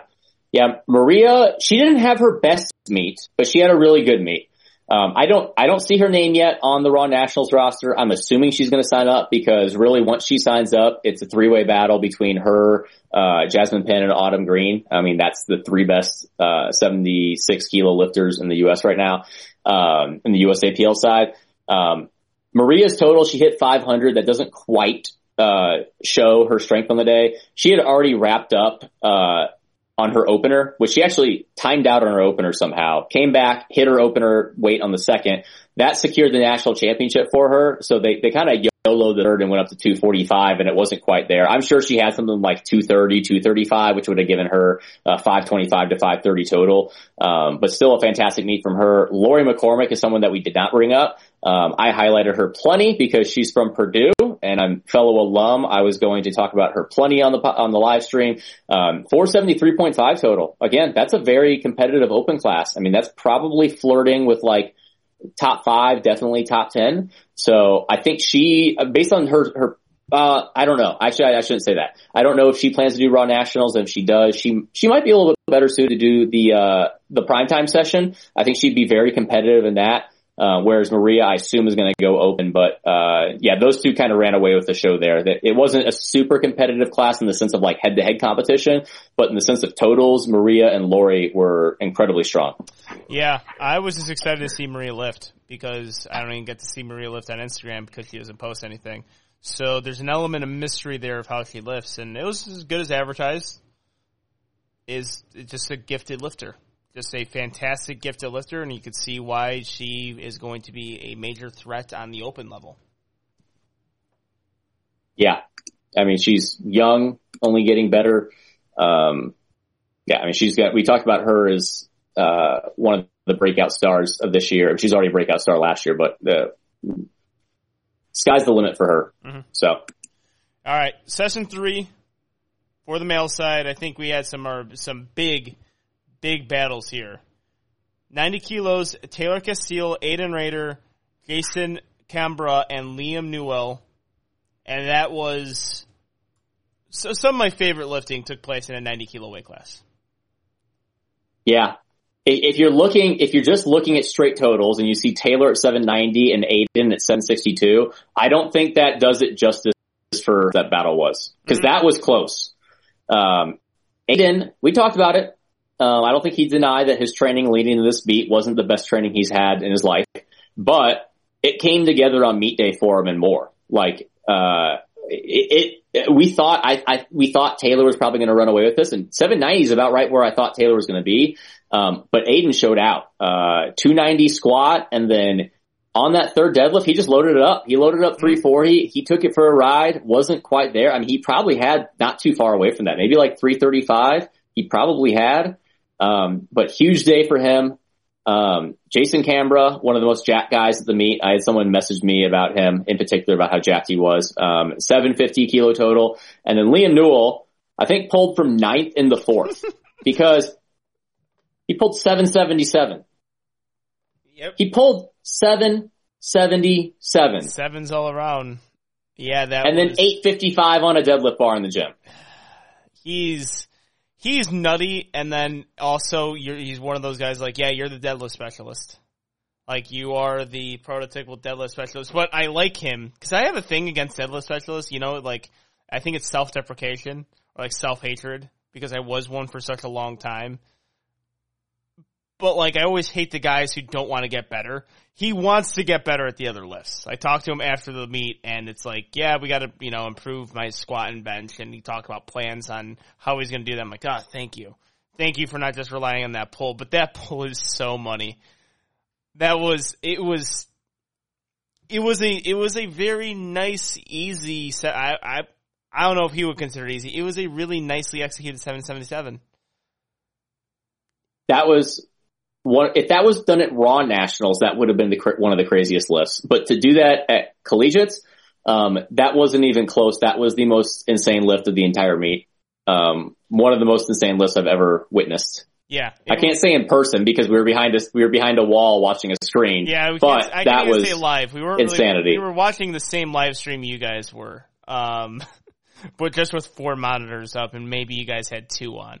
Uh, yeah, so it wasn't really live. I would have, lo- I mean, I would have loved to see that lift live. If I could pick one of the lifts, it's that one to see live in person because it was monumental. It was uh, beautifully executed, but um, yeah, and then he was able to go from ninth to fifth. Gotta love the deadlift specialist. But that battle between uh, Taylor and Aiden was a highlight for me.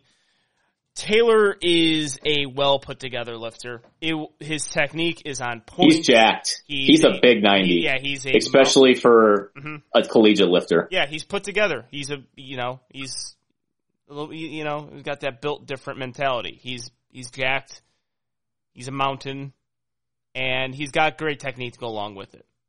And he was able to execute on the meet day perfectly. Actually, big weekend for Alex Ono had a couple lifters yeah. really come up there um, and put on a big show, and um, he was able to win that battle. And he, like you said, with 790 to 762, doesn't look like that close. Aiden Aiden loaded what he needed to to possibly win, but also just with Aiden, that was I mean, that was the best meet I've seen him do, and I've seen Aiden lift you know multiple times at meets, and that was his best performance. He was able to execute his lifts he was able to go up a weight class and put a lot onto his total. Um, I, I, I mean, and also I, I actually liked that he loaded 750 on the bar. That's something I just like to see. I was not confident he was going to get it, but I like to see him do that. Aiden occasionally. Yeah, we are talking on the live. It, we were talking on the live stream that we figured he he wasn't going to go for it, but yeah. he gave it a run more than I thought. Um, Aiden, yeah, go Aiden, go big or go home. Aiden has a tendency to be a little bit conservative. He's a very mature, smart lifter, but you know, sometimes like I would like to see him get a little aggressive on things and you know, kind of get that you know, kind of show that confidence out on the platform and you know, I, I I like what I saw there, but I'm excited to see the future for Taylor Castile. I'm I sometimes you can just tell with a lifter, I could tell with him. He's got all Well, the. it'll be interesting with. I don't know if Aiden's doing it. I think Taylor's doing the primetime session.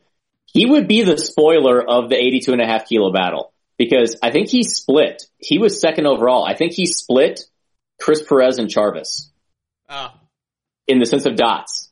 Um, Taylor would be right up there for possibly winning that primetime session. Um, actually, I think Aiden's not doing Raw Nationals. I thought I saw something he put like 15 weeks out. I don't know what meet he's doing. Yeah, I'm not sure either. I know because again, we we talked about Aiden had a he he's busy. He's a busy guy, and you know, training and competing sometimes has to take a back seat to things. He trains at crazy hours. He has difficult training sessions because of it. So going to Vegas for a long period of time might not be the best thing. I mean, I don't know. Maybe it was in a different state. Aiden doesn't compete at this meet. It was in his home state, so it was easy. He had, he went to work the next day. He lives in the state. I didn't see him again. I've like that, and that means something. Like if you're in the state, I've seen a lot of people who are local to the Illinois powerlifting scene there multiple days.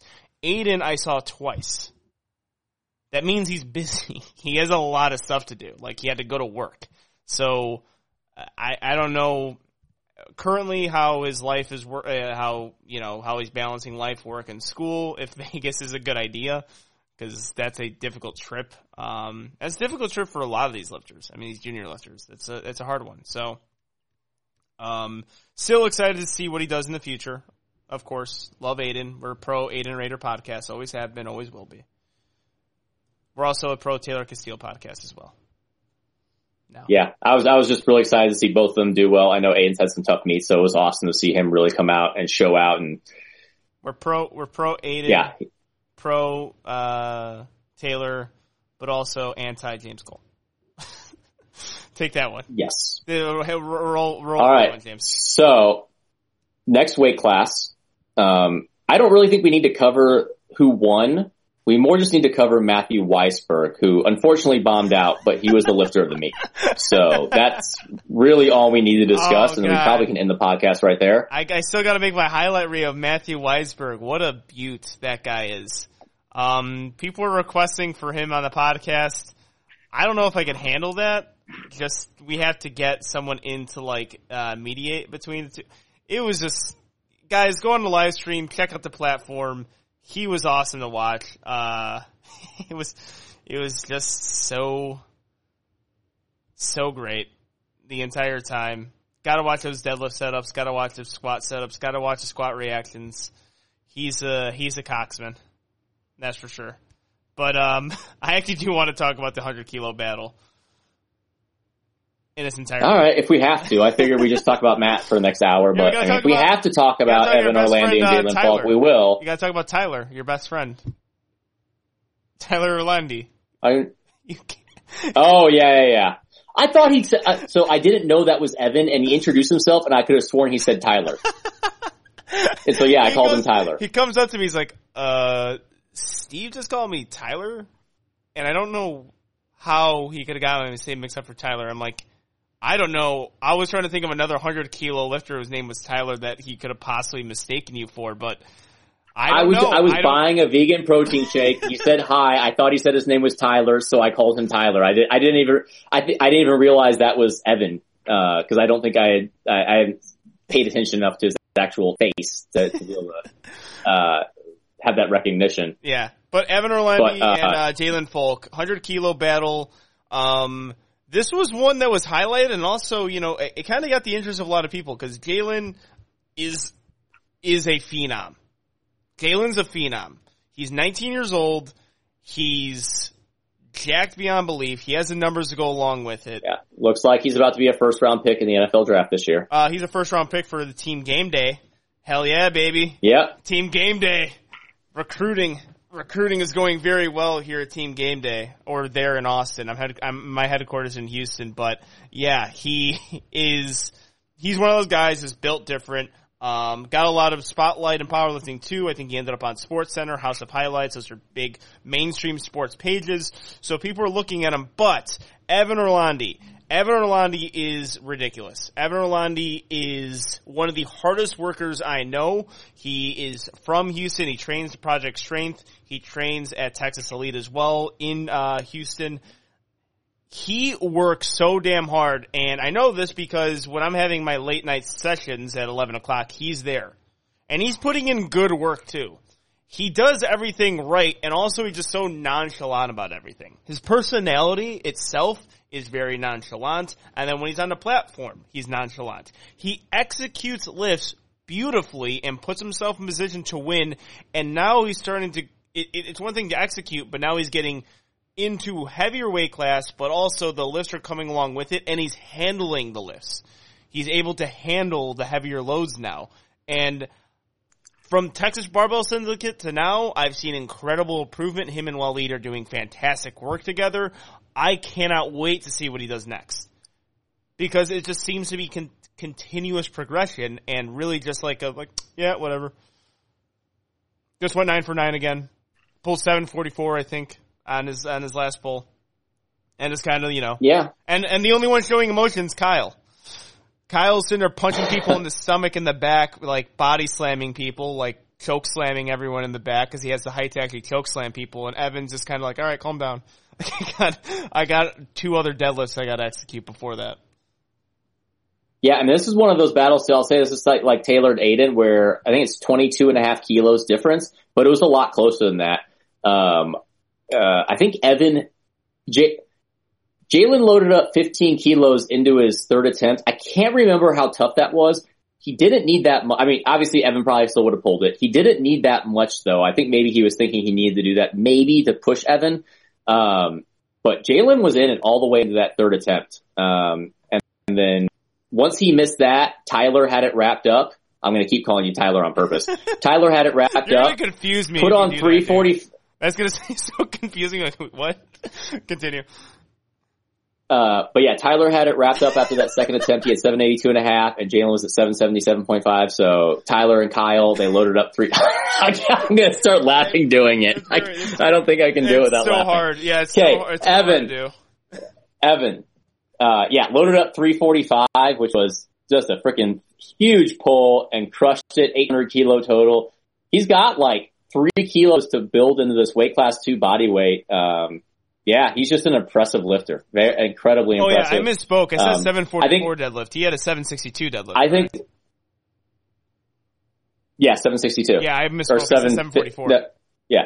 Um, he's one of the people that I think if, I'm just going to straight say it. I don't think many people knew about him if it wasn't for two white lights leading this meet and they probably would have just thought Jalen Falk was running away because Evan's not really like a, he doesn't, he doesn't have a, uh, like, I don't feel like he's trying to go for the social media clout. Like he said, he's just kind of a low key guy. Um, but I don't think anyone's going to underestimate him now. No, no, I don't think so. And um, I'm really, I'm really looking forward to see what he does next because of how well he's been doing. I remember when he was a, I think he was an 83.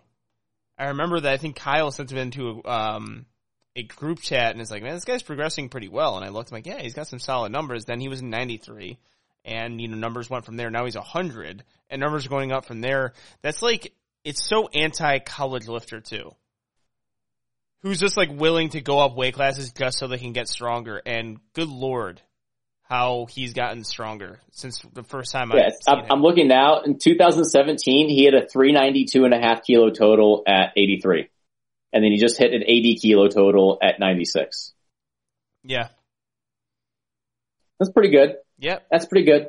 Yep. Solid progression there. And that, that's probably why he, that's probably why he's gotten drug tested in his last five meets every single time. Oh, I think his drug test. I think his drug test uh, is framed in the bathroom at Project Strength.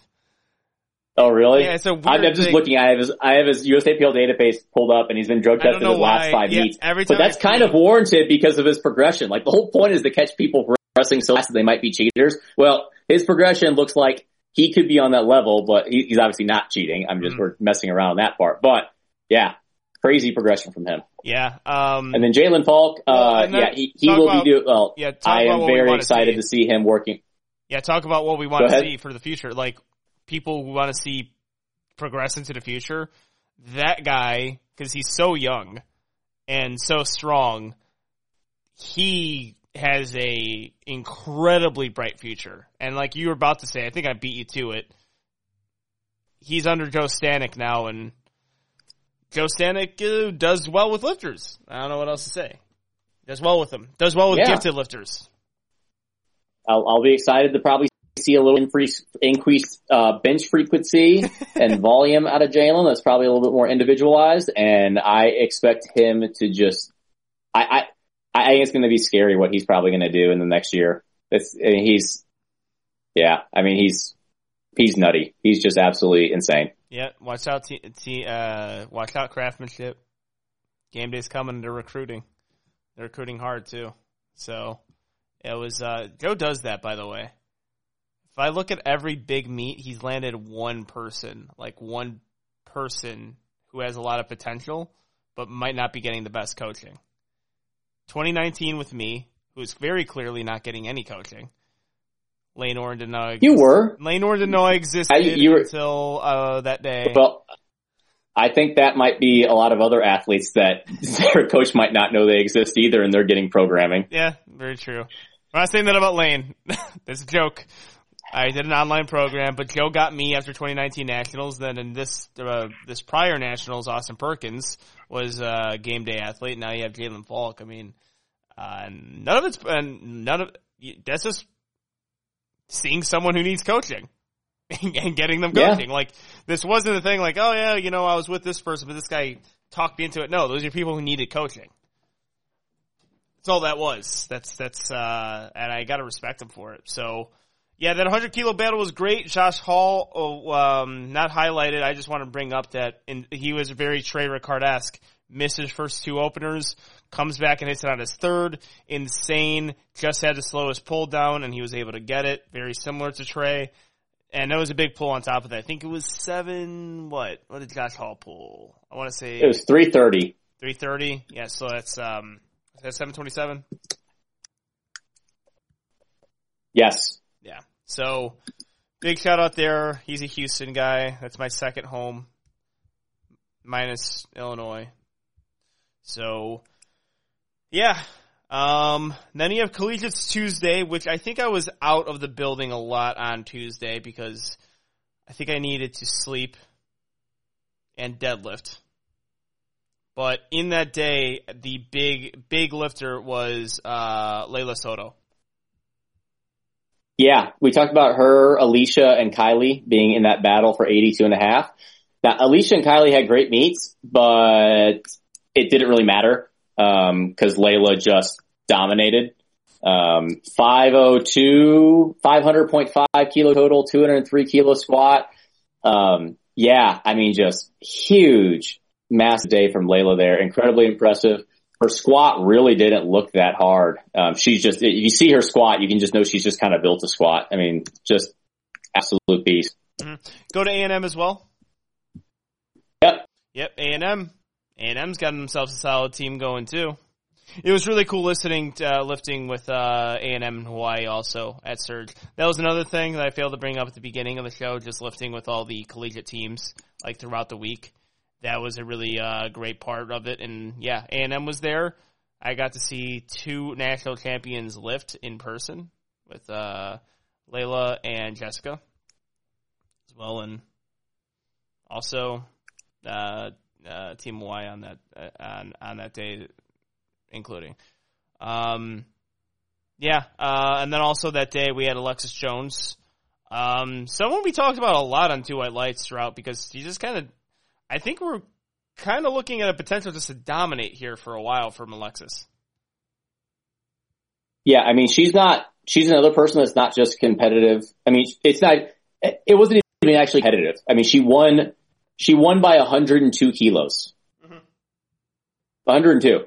Uh, now I know Bonica didn't necessarily go all out at PA Nationals, but I believe Alexis totaled more than her. Yeah, I mean it's not. I mean, but uh, And uh, I'm going to tell you straight up, Alexis didn't look like she went out all out either. Mhm. She looked like she had something to take. I honestly think she could she could possibly total 660, and if she could total 660, she could possibly be the best 100 plus kilo lifter in the world. Yeah, we talked about. I mean, we talked about that on the um, Raw Nationals preview last year, where if there's someone we could pick, it'd probably be Alexis right now because she's young, polished, lifter, knows what she's doing in competition, can have herself an excellent meet. Bonica's a legend, very hard to beat her, dominates the weight class. If there's anyone, I will take the young one to uh, eventually dethrone Bonica. And I'll, I'll correct myself. Bonica won or out totaled Alexis by one pound. Ah, So I think Bonica had a chip. One pound. So again, the, the fact is Alexis, um, is incredible. And like I said, I think Bonica had more in the tank at P- PLA Nationals. Uh, Alexis had more in the tank here. That's honestly a battle I'd really, really like to see. Um, cause, uh, I think there's a couple people on the USAPL side that Alexis could battle with, but I'm not sure it's going to be that close. I think she's, I mean, it- it's not about, it's, it's more about what she can do. It's kind of like an Amanda Lawrence situation. Amanda Lawrence never had a battle and uh, really it's more about like what is her ceiling and Alexis Jones's ceiling seems incredibly high right now. I I agree with you 100% there. Um, so let's talk about 110, uh, 110 kilo weight class uh, on uh, on that day as well. We had some pretty uh, Yep. uh, high level lifters there. Uh, Tyler Wilson, uh, Jeremy Orm, uh, Justin Allenby, Brock. Uh, Matt, I had his name right. What is it? Westlich. Westlich. Uh, Brock Westlich and Ryan Dangler. Yeah. I mean that Tyler kind of had that class under, uh, was pretty secure throughout the meet. Uh, now if he slipped up at all, he could have opened the door because Jeremy had a fantastic meet and I think was probably even closer than we thought he'd be. Um, but Tyler just executed perfect. I think he was nine for nine. Let me look that up. I'm, I'm 95% sure he was nine for nine. Um, Yep, nine for nine on the meet. So it really just never really opened the door for anyone else. But there was a really good battle there between uh, Jeremy, Justin, Brock, Carter, and then Ryan Dangler had a perfect meet. He's in a different flight, so he it's kind of a similar to like the Kevin Garrett situation. He kind of already set kind of like the standard of the the numbers, and they can kind of pull uh, Carter, Brock, and Justin and Jeremy got to kind of pull from there. Um, but yeah, Justin pulled into third. Jeremy pretty much had it wrapped up, but really good performances from all of them. But Tyler really was kind of the, the standout standout performer in that 100 kilo class. Yeah, and also on uh, session three we had Jordan Sprents and Dakota Troll. 125 Yeah, kilo weight. uh, that was that was a decently close battle. Um, Jordan, I, for the most part, I think was looking like Dakota had. I, I didn't get watch this, neither did you, but I got I got I, I looked a little bit to kind of see kind of how it went. Dakota, 340 kilo squat, but then Jordan, 350 kilo deadlift. They literally flip flopped. Uh, not even that either of them have a bad deadlift or a bad squat going the opposite way, but it was like the tale of two tapes is that Dakota really subtotaled the crap out of Jordan, but then Jordan came back and then pulled for the win on his, uh, actually, let's see, actually he didn't need to pull for the win on his third. He pulled into first place based off of body weight on his second attempt. Dakota tried to go up 10 kilos and missed his third. And so then Jordan just loaded up 350, hit that, kind of expanded his lead and took home that national title. Yeah, uh, compelling battle there for sure. And yeah, very interesting with how like the differences between those two lifters. Um, I love the battle. The rivalry is old as time. The subtotal specialist versus deadlift specialist. Yep. It's um, Yep. Big day.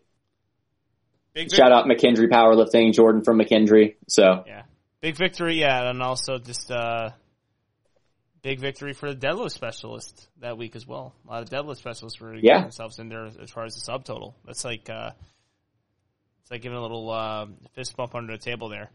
Um, all right, that does it for collegiate nationals, at least on the session. well, I'll do it. And I'll do a quick yeah, I was about to say Tuesday quick. breakdown real quick. Just a Oh. couple more. Tuesday.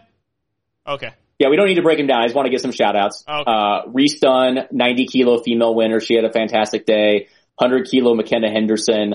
Um, 140 kilo male Caleb Bicknell. Um, he was able to outduel Gabriel Cervantes and Shane Saylor. That was a pretty close battle. And then 140 plus, we had Travis Schaus, um, taking home the national championship. But, uh, yeah, that, go ahead. Now that kind of concludes our collegiates wrap up. Yeah, well, um, I mean, we're gonna go on to the equip side of things, uh, some of the standouts, uh, but I, I think with the uh, actually we might have to do a separate podcast with John Downing about the and the announcements of how it's going to be more team based, from my understanding. Well, we, we just need to have him on to one, talk about the possible announcements. I think that would be a good thing. And then two, just talk about how he structures coaching with, uh, Ohio State. Cause I've heard a little bit about it and I think that's a really good thing to kind of talk to him about how he kind of structures the club programming. And I think that could be a good coach to coach interaction and kind of go deep in there as well as talk about kind of the, the, uh, uh, the announcements, the proposals that are coming with uh, next year. Yeah, and also another shout out to uh, Ohio State University who made me take a picture of them and then made it very clear that they did not want a picture with me. They wanted me to take the picture of them and then asked me for some good uh, places to get a beer in Lombard. So, big shout out to Ohio State. Very. uh Thank you for the troll, Ohio yeah, State. Gotta love it. Very John Haack-esque. Yeah. John Haack-esque there. Gotta love it. No, I, I I I appreciated it too. I'm like, yeah, that was that's some uh, good college humor there. Uh, but um, uh, quick standouts. Um, so you made the point here on the uh, the notes here. Equip powerlifting actually is I think actually more entertaining on the collegiate side as opposed to when you see it at Raw 100% and the Arnold. One hundred It percent. actually It was it makes more sense there. You know, like it makes more sense as far as the team aspect and the competitiveness goes. I think it's something ridiculous. Like 90% of equip lifters are in the collegiate level. Um, obviously that was the first time we really ever commentated equipped and it was fun because at any given point they were either going to smoke it or possibly die. Um, it was one of the two. There was kind of no in between. Didn't uh, didn't uh, one of the listeners of UTSA go in the emergency room for the, wa- the water cut? I don't know if I'm getting this right. This might be bad journalism. I have to, my phone's about to die. So I don't know. That. I didn't hear about that. Yeah, but like a lot of But yeah, it was super fun watching it because there were so many times like the person that was like way out in front, like either bombed out or like barely hit a third attempt after missing their first two. I, it was a lot of fun. Uh, and yes, when I was looking at it, if you're taking the men and women top dot scores from collegiates and putting them in the Arnold, it's actually probably a better meet. Yeah, yeah, I agree. I I I actually like. I'm not saying I don't enjoy watching single ply lifting, but it just there's a time and place for it. The Arnold, it's like they don't necessarily need to be included in this particular meet. It's a, it, or it's got to be completely separated from everything. just like they don't, just, just frankly, this, again, this isn't anything as single ply. They probably don't need to be in prime time at nationals, but collegiate was fantastic. Mhm. It was so fun to watch them. yeah, Um, cause we had weight class battles, uh, a lot of fantastic lifting. It was a lot of fun. And that's where like, we don't hate single ply. We talk crap on it a lot because unfortunately I feel like on the open side, they get privileged with things that they don't quite deserve. On the collegiate side, um, they show out and they deserve the stage because the weight class depth, the competitiveness, the number of people competing, um, the quality of lifters is incredible. Yeah, I I was impressed uh, watching them throughout the day. Um, and all, I mean, all the, I I mean, all the sessions really. There was, of course, an equipped um, like flight or a couple quick lifters thrown in there, and it was cool to see because you do see the sport kind of take place, uh, or you see the differences in the sport, right? You see how nothing's a given. You see some strategy too, how they take some of their benches raw, and then they get the shirt on because they want to save either a record or they want to make sure they get a total in because they don't know if they're going to bomb out or they're gonna know, not going to know if they could, you know, get a uh, solid bench in with the shirt. Um, yeah, that was uh, a new experience for me, and I know you as well. So some of the some of the breakout ones, you have Jeremiah at the top. Yeah. Jeremiah Mangiara Cena. Um, if you didn't watch it, I, I have, okay. Was he, He was trolling quick us? in Was he 50 trolling us? I, he had to have been. Or he was That's actually, why I'm- or I'm- he was oh. actually hurt, like because because I saw 25 kilo first attempt for squat and bench. no, 20, 20 kilos. oh yeah, 20 kilos. He went, yeah, that He did a 20, he did it all raw too, no equipment. He did a 20 kilo squat opener and then passed on his next two. He did a 20 kilo bench opener, passed on his next two. And then I think he did something like a 40, 80 and 120 deadlift attempts. And because he was the only person in the 52 kilo class, he was your national champion.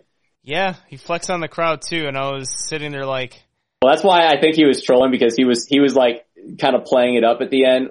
Uh, again, I don't know if he was hurt. Maybe he was I- he hurt, might but be it hurt. seemed kind of like it was because everyone was messaging me like, "Yo, you see this?" And I'm like, I don't really know how to react on the commentary side, so I'm just gonna not say a whole lot here. And also, you just don't know the backstory around certain things. I know you were you were trying to get me, you know, giggling and stumbling over my words while we were commentating that, but uh yeah, it was. so. He, here's on. Okay, It- you were right. It was 25 kilo first and second. Oh, okay. I'm throwing out a possibility. And again, Jeremiah, if you listen or someone knows this, reach out and correct us because again, like if you're looking at this, it's it's pretty weird. I mean, it's a, you lifted the bar twice, raw. He was from University of Louisiana Lafayette, Yeah. Raging Cajuns. They were going for team points. I honestly wonder if they just found someone who fit in class and had them just Yeah. lift to get the first place points. I honestly wonder if that's a possibility. I and I want someone to reach out and tell me if that's true or not. Well, we have some people from Louisiana Lafayette who do listen to the show. Um, I don't think that. I don't think that happened. I, I think my scenario is more likely where the person's just hurt, but also the person's just hurt. They do the bar, they attempt it, and they get the team points. Like I think those two fit in. Like okay, well you know you can still get your team points because we have the easy thing. I guess this is the only time I'm being the glass half full guy, right? Where I, I'm just, I'm putting out the theories. okay, I, I just like to know what actually happened because we were sitting there like staring at each other like, what is, what's going on here? Because Yeah. yes, if he's injured, that really sucks. Um, happy he was still able to do the meet, but by the way he was celebrating, it made me think that, and the fact that he did, I don't know, it, it, it Yeah, seemed like there was, it wasn't, I thought I'm like, oh, I'm like, oh, this this this jokester just flexed on this flexed on us. Um, I that's exactly what I thought, but hey, we'll find out. We'll find out eventually. All right. But talking about some standout performers of like big lifts, uh, CJ Shufford in the 67 and a half kilo division, he won overall barely over Preston Savoy, who was the most jacked person at all of collegiate nationals, Preston, who is now going raw. yeah, And he has told us that he can squat and deadlift just as much raw as an equipment apparently. he which kind is of scary. looked that way too. He didn't because that was the lifter I was. I mean, of course, like you're gonna notice that type of lifter, just jacked as all hell. Um, big numbers too, big big numbers, big bench and squat, like really really impressive subtotal there.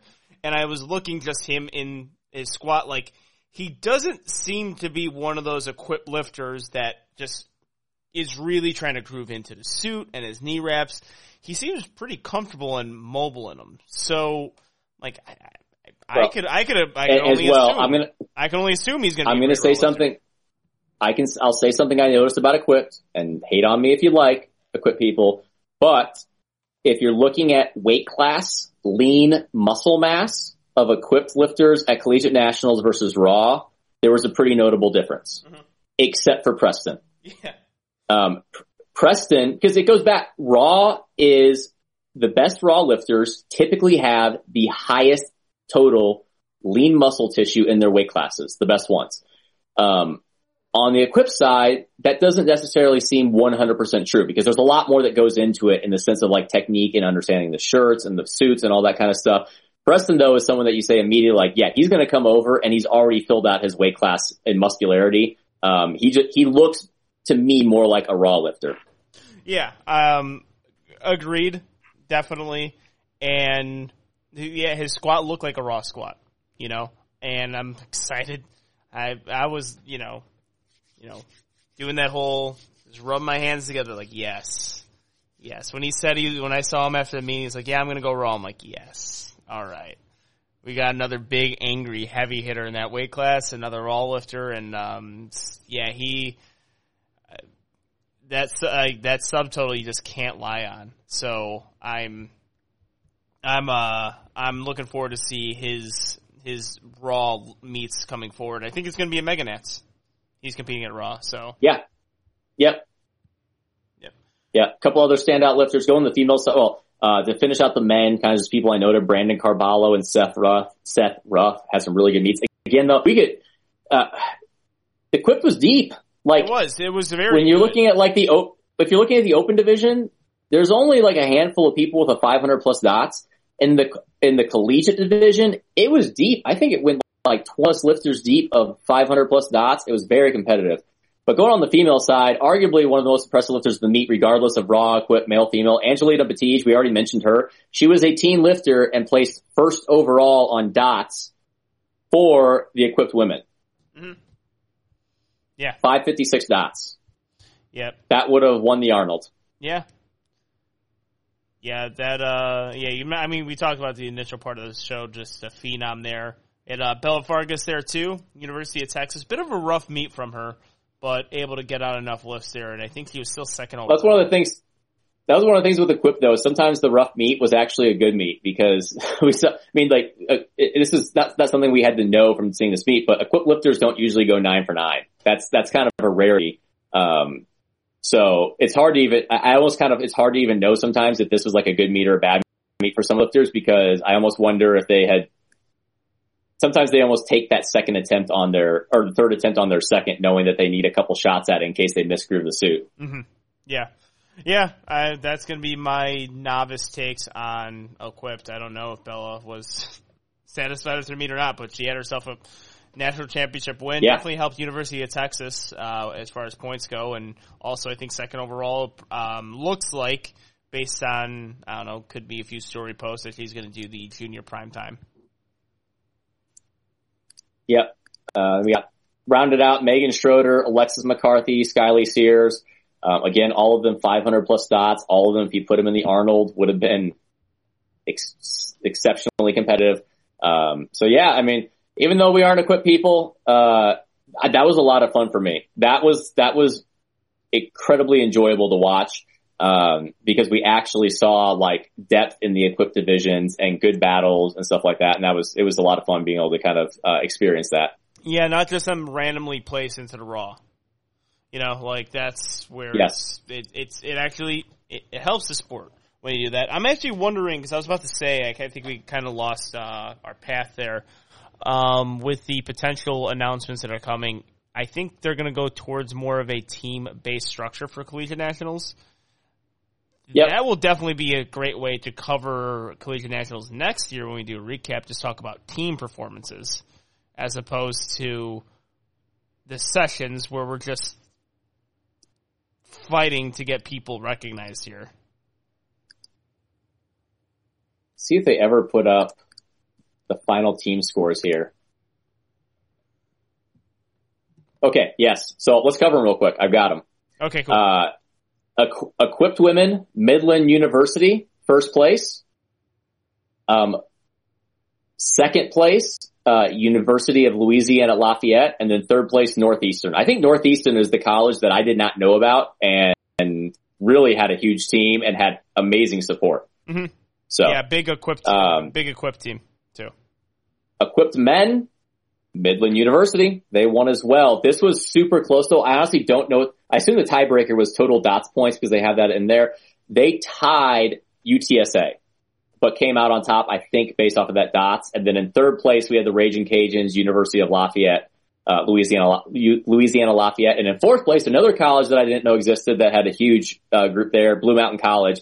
And Oh, or yeah. like we have to say, Blue Mountain State. Yeah, Blue Mountain State, Blue Mountain College. Uh, they had a lot. I think Louisiana Lafayette and Blue Mountain College both only have equipped teams. So I- that's what Preston was telling me. Yes. I, think, I don't know about Blue Mountain College And Nor- and- sure. and Northeastern. Uh-huh. Northeastern was equipped only, it looked like too. Um, Raw women, Midland University won it um, by a pretty good margin. Second plus, second place, Texas A&M, and then third, uh, Ohio State University. Honestly, I don't think any surprises there. Those were the three teams that were really stacked on the uh, the Raw side. Um, and then on the Raw men, University again wins. Ohio State pretty close. They were pretty close to Midland, only a couple points behind. And then uh, third place, University of Texas at Austin. Yeah. Um, yeah, hoping to see uh, see those uh, teams get a little bit balanced, and I actually think we're on this way because Midland had a you know still relatively strong stranglehold on the collegiate powerlifting scene, but hoping to see more uh, Texas program or um, collegiate programs kind of challenge them. Yeah, yeah, for sure. Yeah. And I think that next year that might happen because to an extent, well, we'll talk about it when we get John on. Hopefully, there's going to be a cap on how many lifters you can take now.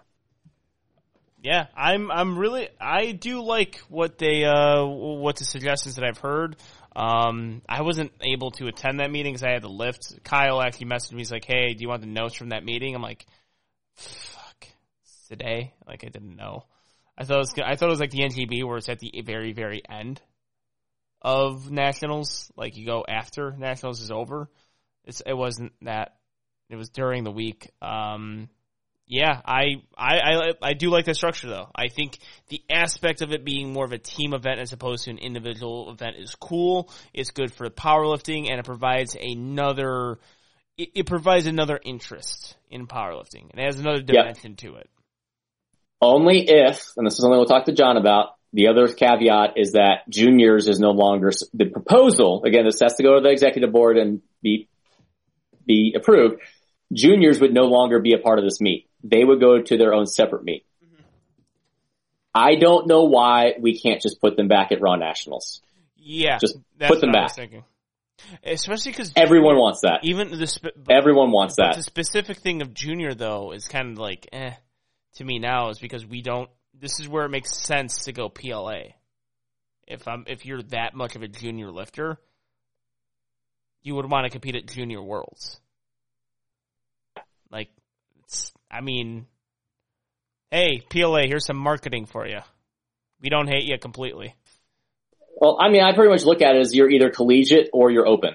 Exactly. Well, that's me. So that's that's how I want it. Guess, I would like for you, you, to be on a team. If you're if you're a collegiate lifter, I would like for you to be on a team, and you'll be considered a junior. But junior national, like if you're competing in the junior spots, like oh, you're a junior national champion. It's like you're lost in the fray of all those open lifters, and it really doesn't have that much of a title unless you go to Worlds. You know, like it's just kind of the reality. I don't want to lose the junior division, but that's kind of what it is.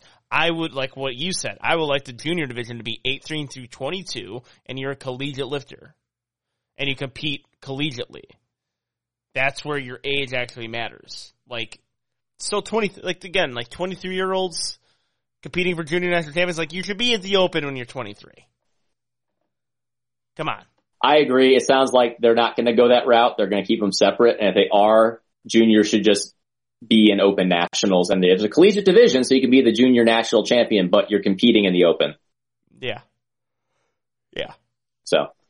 Absolutely. But you got anything else that you uh, want to wrap up here with collegiates? Did, I think we did a great job of doing this in two hours. I don't know. yeah, how, that was that was that was better than I thought. I don't know how the hell I'm gonna do timestamps for this one. I might not do it.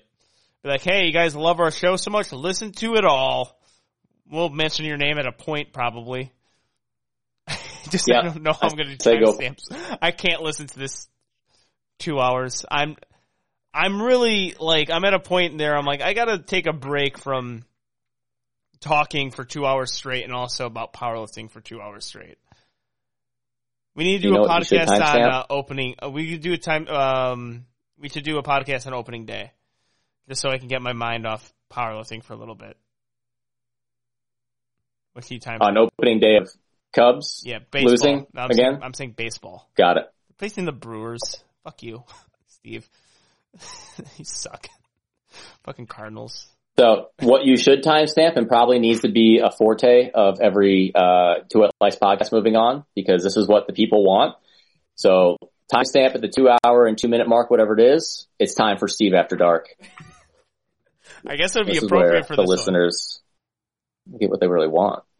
I don't know if they're going to be able to hear me in the same manner since I'm not on that yeah, crystal clear mic. No, it doesn't work. It, it's not. I'm not as uncomfortable as I was the previous time, so I don't think it's working. Yeah, because I wasn't able yeah. to. I'm not able to rub your leg right now. Yeah, that was also part of it too. You guys don't get to see the weird shit Steve was doing while he was doing the Steve After Dark voice. Yeah, y'all don't realize how weird I am. Yeah, I'm, I'm all toned down and all professional, and then yeah, it was getting a, in person. It was a major hit. It was a major hit with people. People. I don't know. I don't know what kind of people it was a hit with, but it was a hit with people hey, everyone's got their fetish, and some people like Steve After Dark. Yeah, I mean, we need we need money, we need content. So I got, I guess we got to make an OnlyFans account, make an After Dark, and it's really just you interviewing powerlifters in that voice and in that voice only. And we'll actually make bets on how quick they exit the Zoom call because they're so uncomfortable. That'll be that'll that'll be that'll be the entire. We have to do it too that they think they're coming on two white lights and they don't know it's the After Dark special. Oh yeah, that'll be They have great. Yes. And I'll need to get, since it's on Zoom, I'll need to get a special like attire that's like a tuxedo and then I'll need to slick back my hair. Yo, you got to wear the uh, the Hugh Hefner smoking robe. Okay. Yeah, okay. that. Got it. You got to wear the Hugh Hefner smoking robe, and then you you invite. Let's start off with guys first, just to make sure we don't get canceled. Pawn this. Well, again, I'm saying the same thing I said in the other one. I don't think I could do women because I love my wife and there's certain things that she probably wouldn't want me doing, including doing after dark specials with female powerlifters. You, oh yeah, actually, now that I think about it, you posing the questions, and it it could only be about powerlifting. You can't like do your after voice or after dark voice and do it about something that's appropriate to your after dark voice. It's got to be only So, Angelo. Yeah, yeah, like you has to go that. When you were at the Virginia Pro, oh my god. when you put on that 350 kilos on your third, what was going through your head? okay, yep, we're cutting. Like in the inner depths of your mind, what was going through your head, this is Angelo? going to be the end. Tell me the secrets. Tell me the secrets, Angelo. This is gonna be. You're sounding really. Now you definitely are. You you definitely have a different way of doing this, not being on the microphone. You sounded like uh, if you guys remember Q101, they had the hotline at like uh or something like the love line. Man, was it, is that back in the Mancow days? Uh no, it was it was post Mancow days. It was Dr. Drew was on it, so like you sounded more like Okay. Oh, yeah, yeah, yeah. yeah you sounded Wasn't it Dr. Drew and then the guy from the man show? yeah something like that. I I don't know, but I just remember Yeah, it was, it was, there was Jimmy your- Kimmel and then the other guy, and the other guy went with Dr. Drew and did the late night after, like, hour show on Q101. Adam Carolla. Yeah, yeah. It was Yeah. Adam Carolla. Yeah, by the way, we lost all of our listeners right at this point because you have to be in Chicago to understand this reference. You have to listen to Q101 after 10 p.m. and also you have to be our age. So, so no one at this point like, what the fuck are these two boomers talking about? But yeah, you, your, your voice in microphone sounds different from this one. And also, I don't think I could ever do that interview with you because I would just leave. That would be, I got incredibly uncomfortable. I'll- now. I'll do it with Garrett Fear. He'd be down. Yeah. Oh, I don't want. he'd get don't weird wanna, with yeah, me. He would get weird with it, and then he would probably one up you. Yeah, I might get uncomfortable. He'd probably get naked. yeah. hey, You don't, I, you don't want to play those games with Garrett. Hey, do you know how much money we'd make off of that though? An amount, an amount for sure that we could actually use to pay for employees. I mean, Garrett did that whole comedy skit about looking at his own butthole. He's probably down to give a peek for OnlyFans. Yeah. Oh yeah, for sure. No, he's down for it. We we know that. But all right, we got to cut this podcast. It's over two hours, two hours and eleven minutes. Thank you for tuning in. Thank you for bearing with us uh, throughout this. You know, the recap. I know a lot of people are looking forward to it. Um, we'll uh, with uh, the organized structure of collegiate nationals next year. Hopefully, we can get out to you in a quicker time, but also a uh, a little bit more of an organized uh, fashion as well. Um, we'll see you guys very soon. Guest and episode to be determined, but the powerlifting news cycle is always turning. So, see Yeah, you guys. I'll, I'll give I'll give a quick little breakdown. Hopefully, John Downing. Then we've got our weight class bracket championship for uh, USAPL Nationals, and I think we plan to bring back IPF World's Fantasy Draft. Yeah, we're gonna do all that like simultaneously because they're at the same fucking time. So, Yep, that's not any fun. I'm not a fan of that. nope, nope. Um, at first I was like, ah, okay, I don't care about these coaches who have to do it, but now I'm like, shit, content. Forgot about content because IPF Worlds is going to be awesome. Those battles that are shaping up are going to be awesome. So, yeah, we have to cover both, and we're going to be at one, not the other. So, yeah. Hey, we did Powerlifting America and this, right? Hardest working Mhm. podcast in the game. Hardest working podcast in the game. The most busy podcast. And the most controversial and the best looking. I'll agree with all three. All right. Well, we'll see you guys next week. Peace.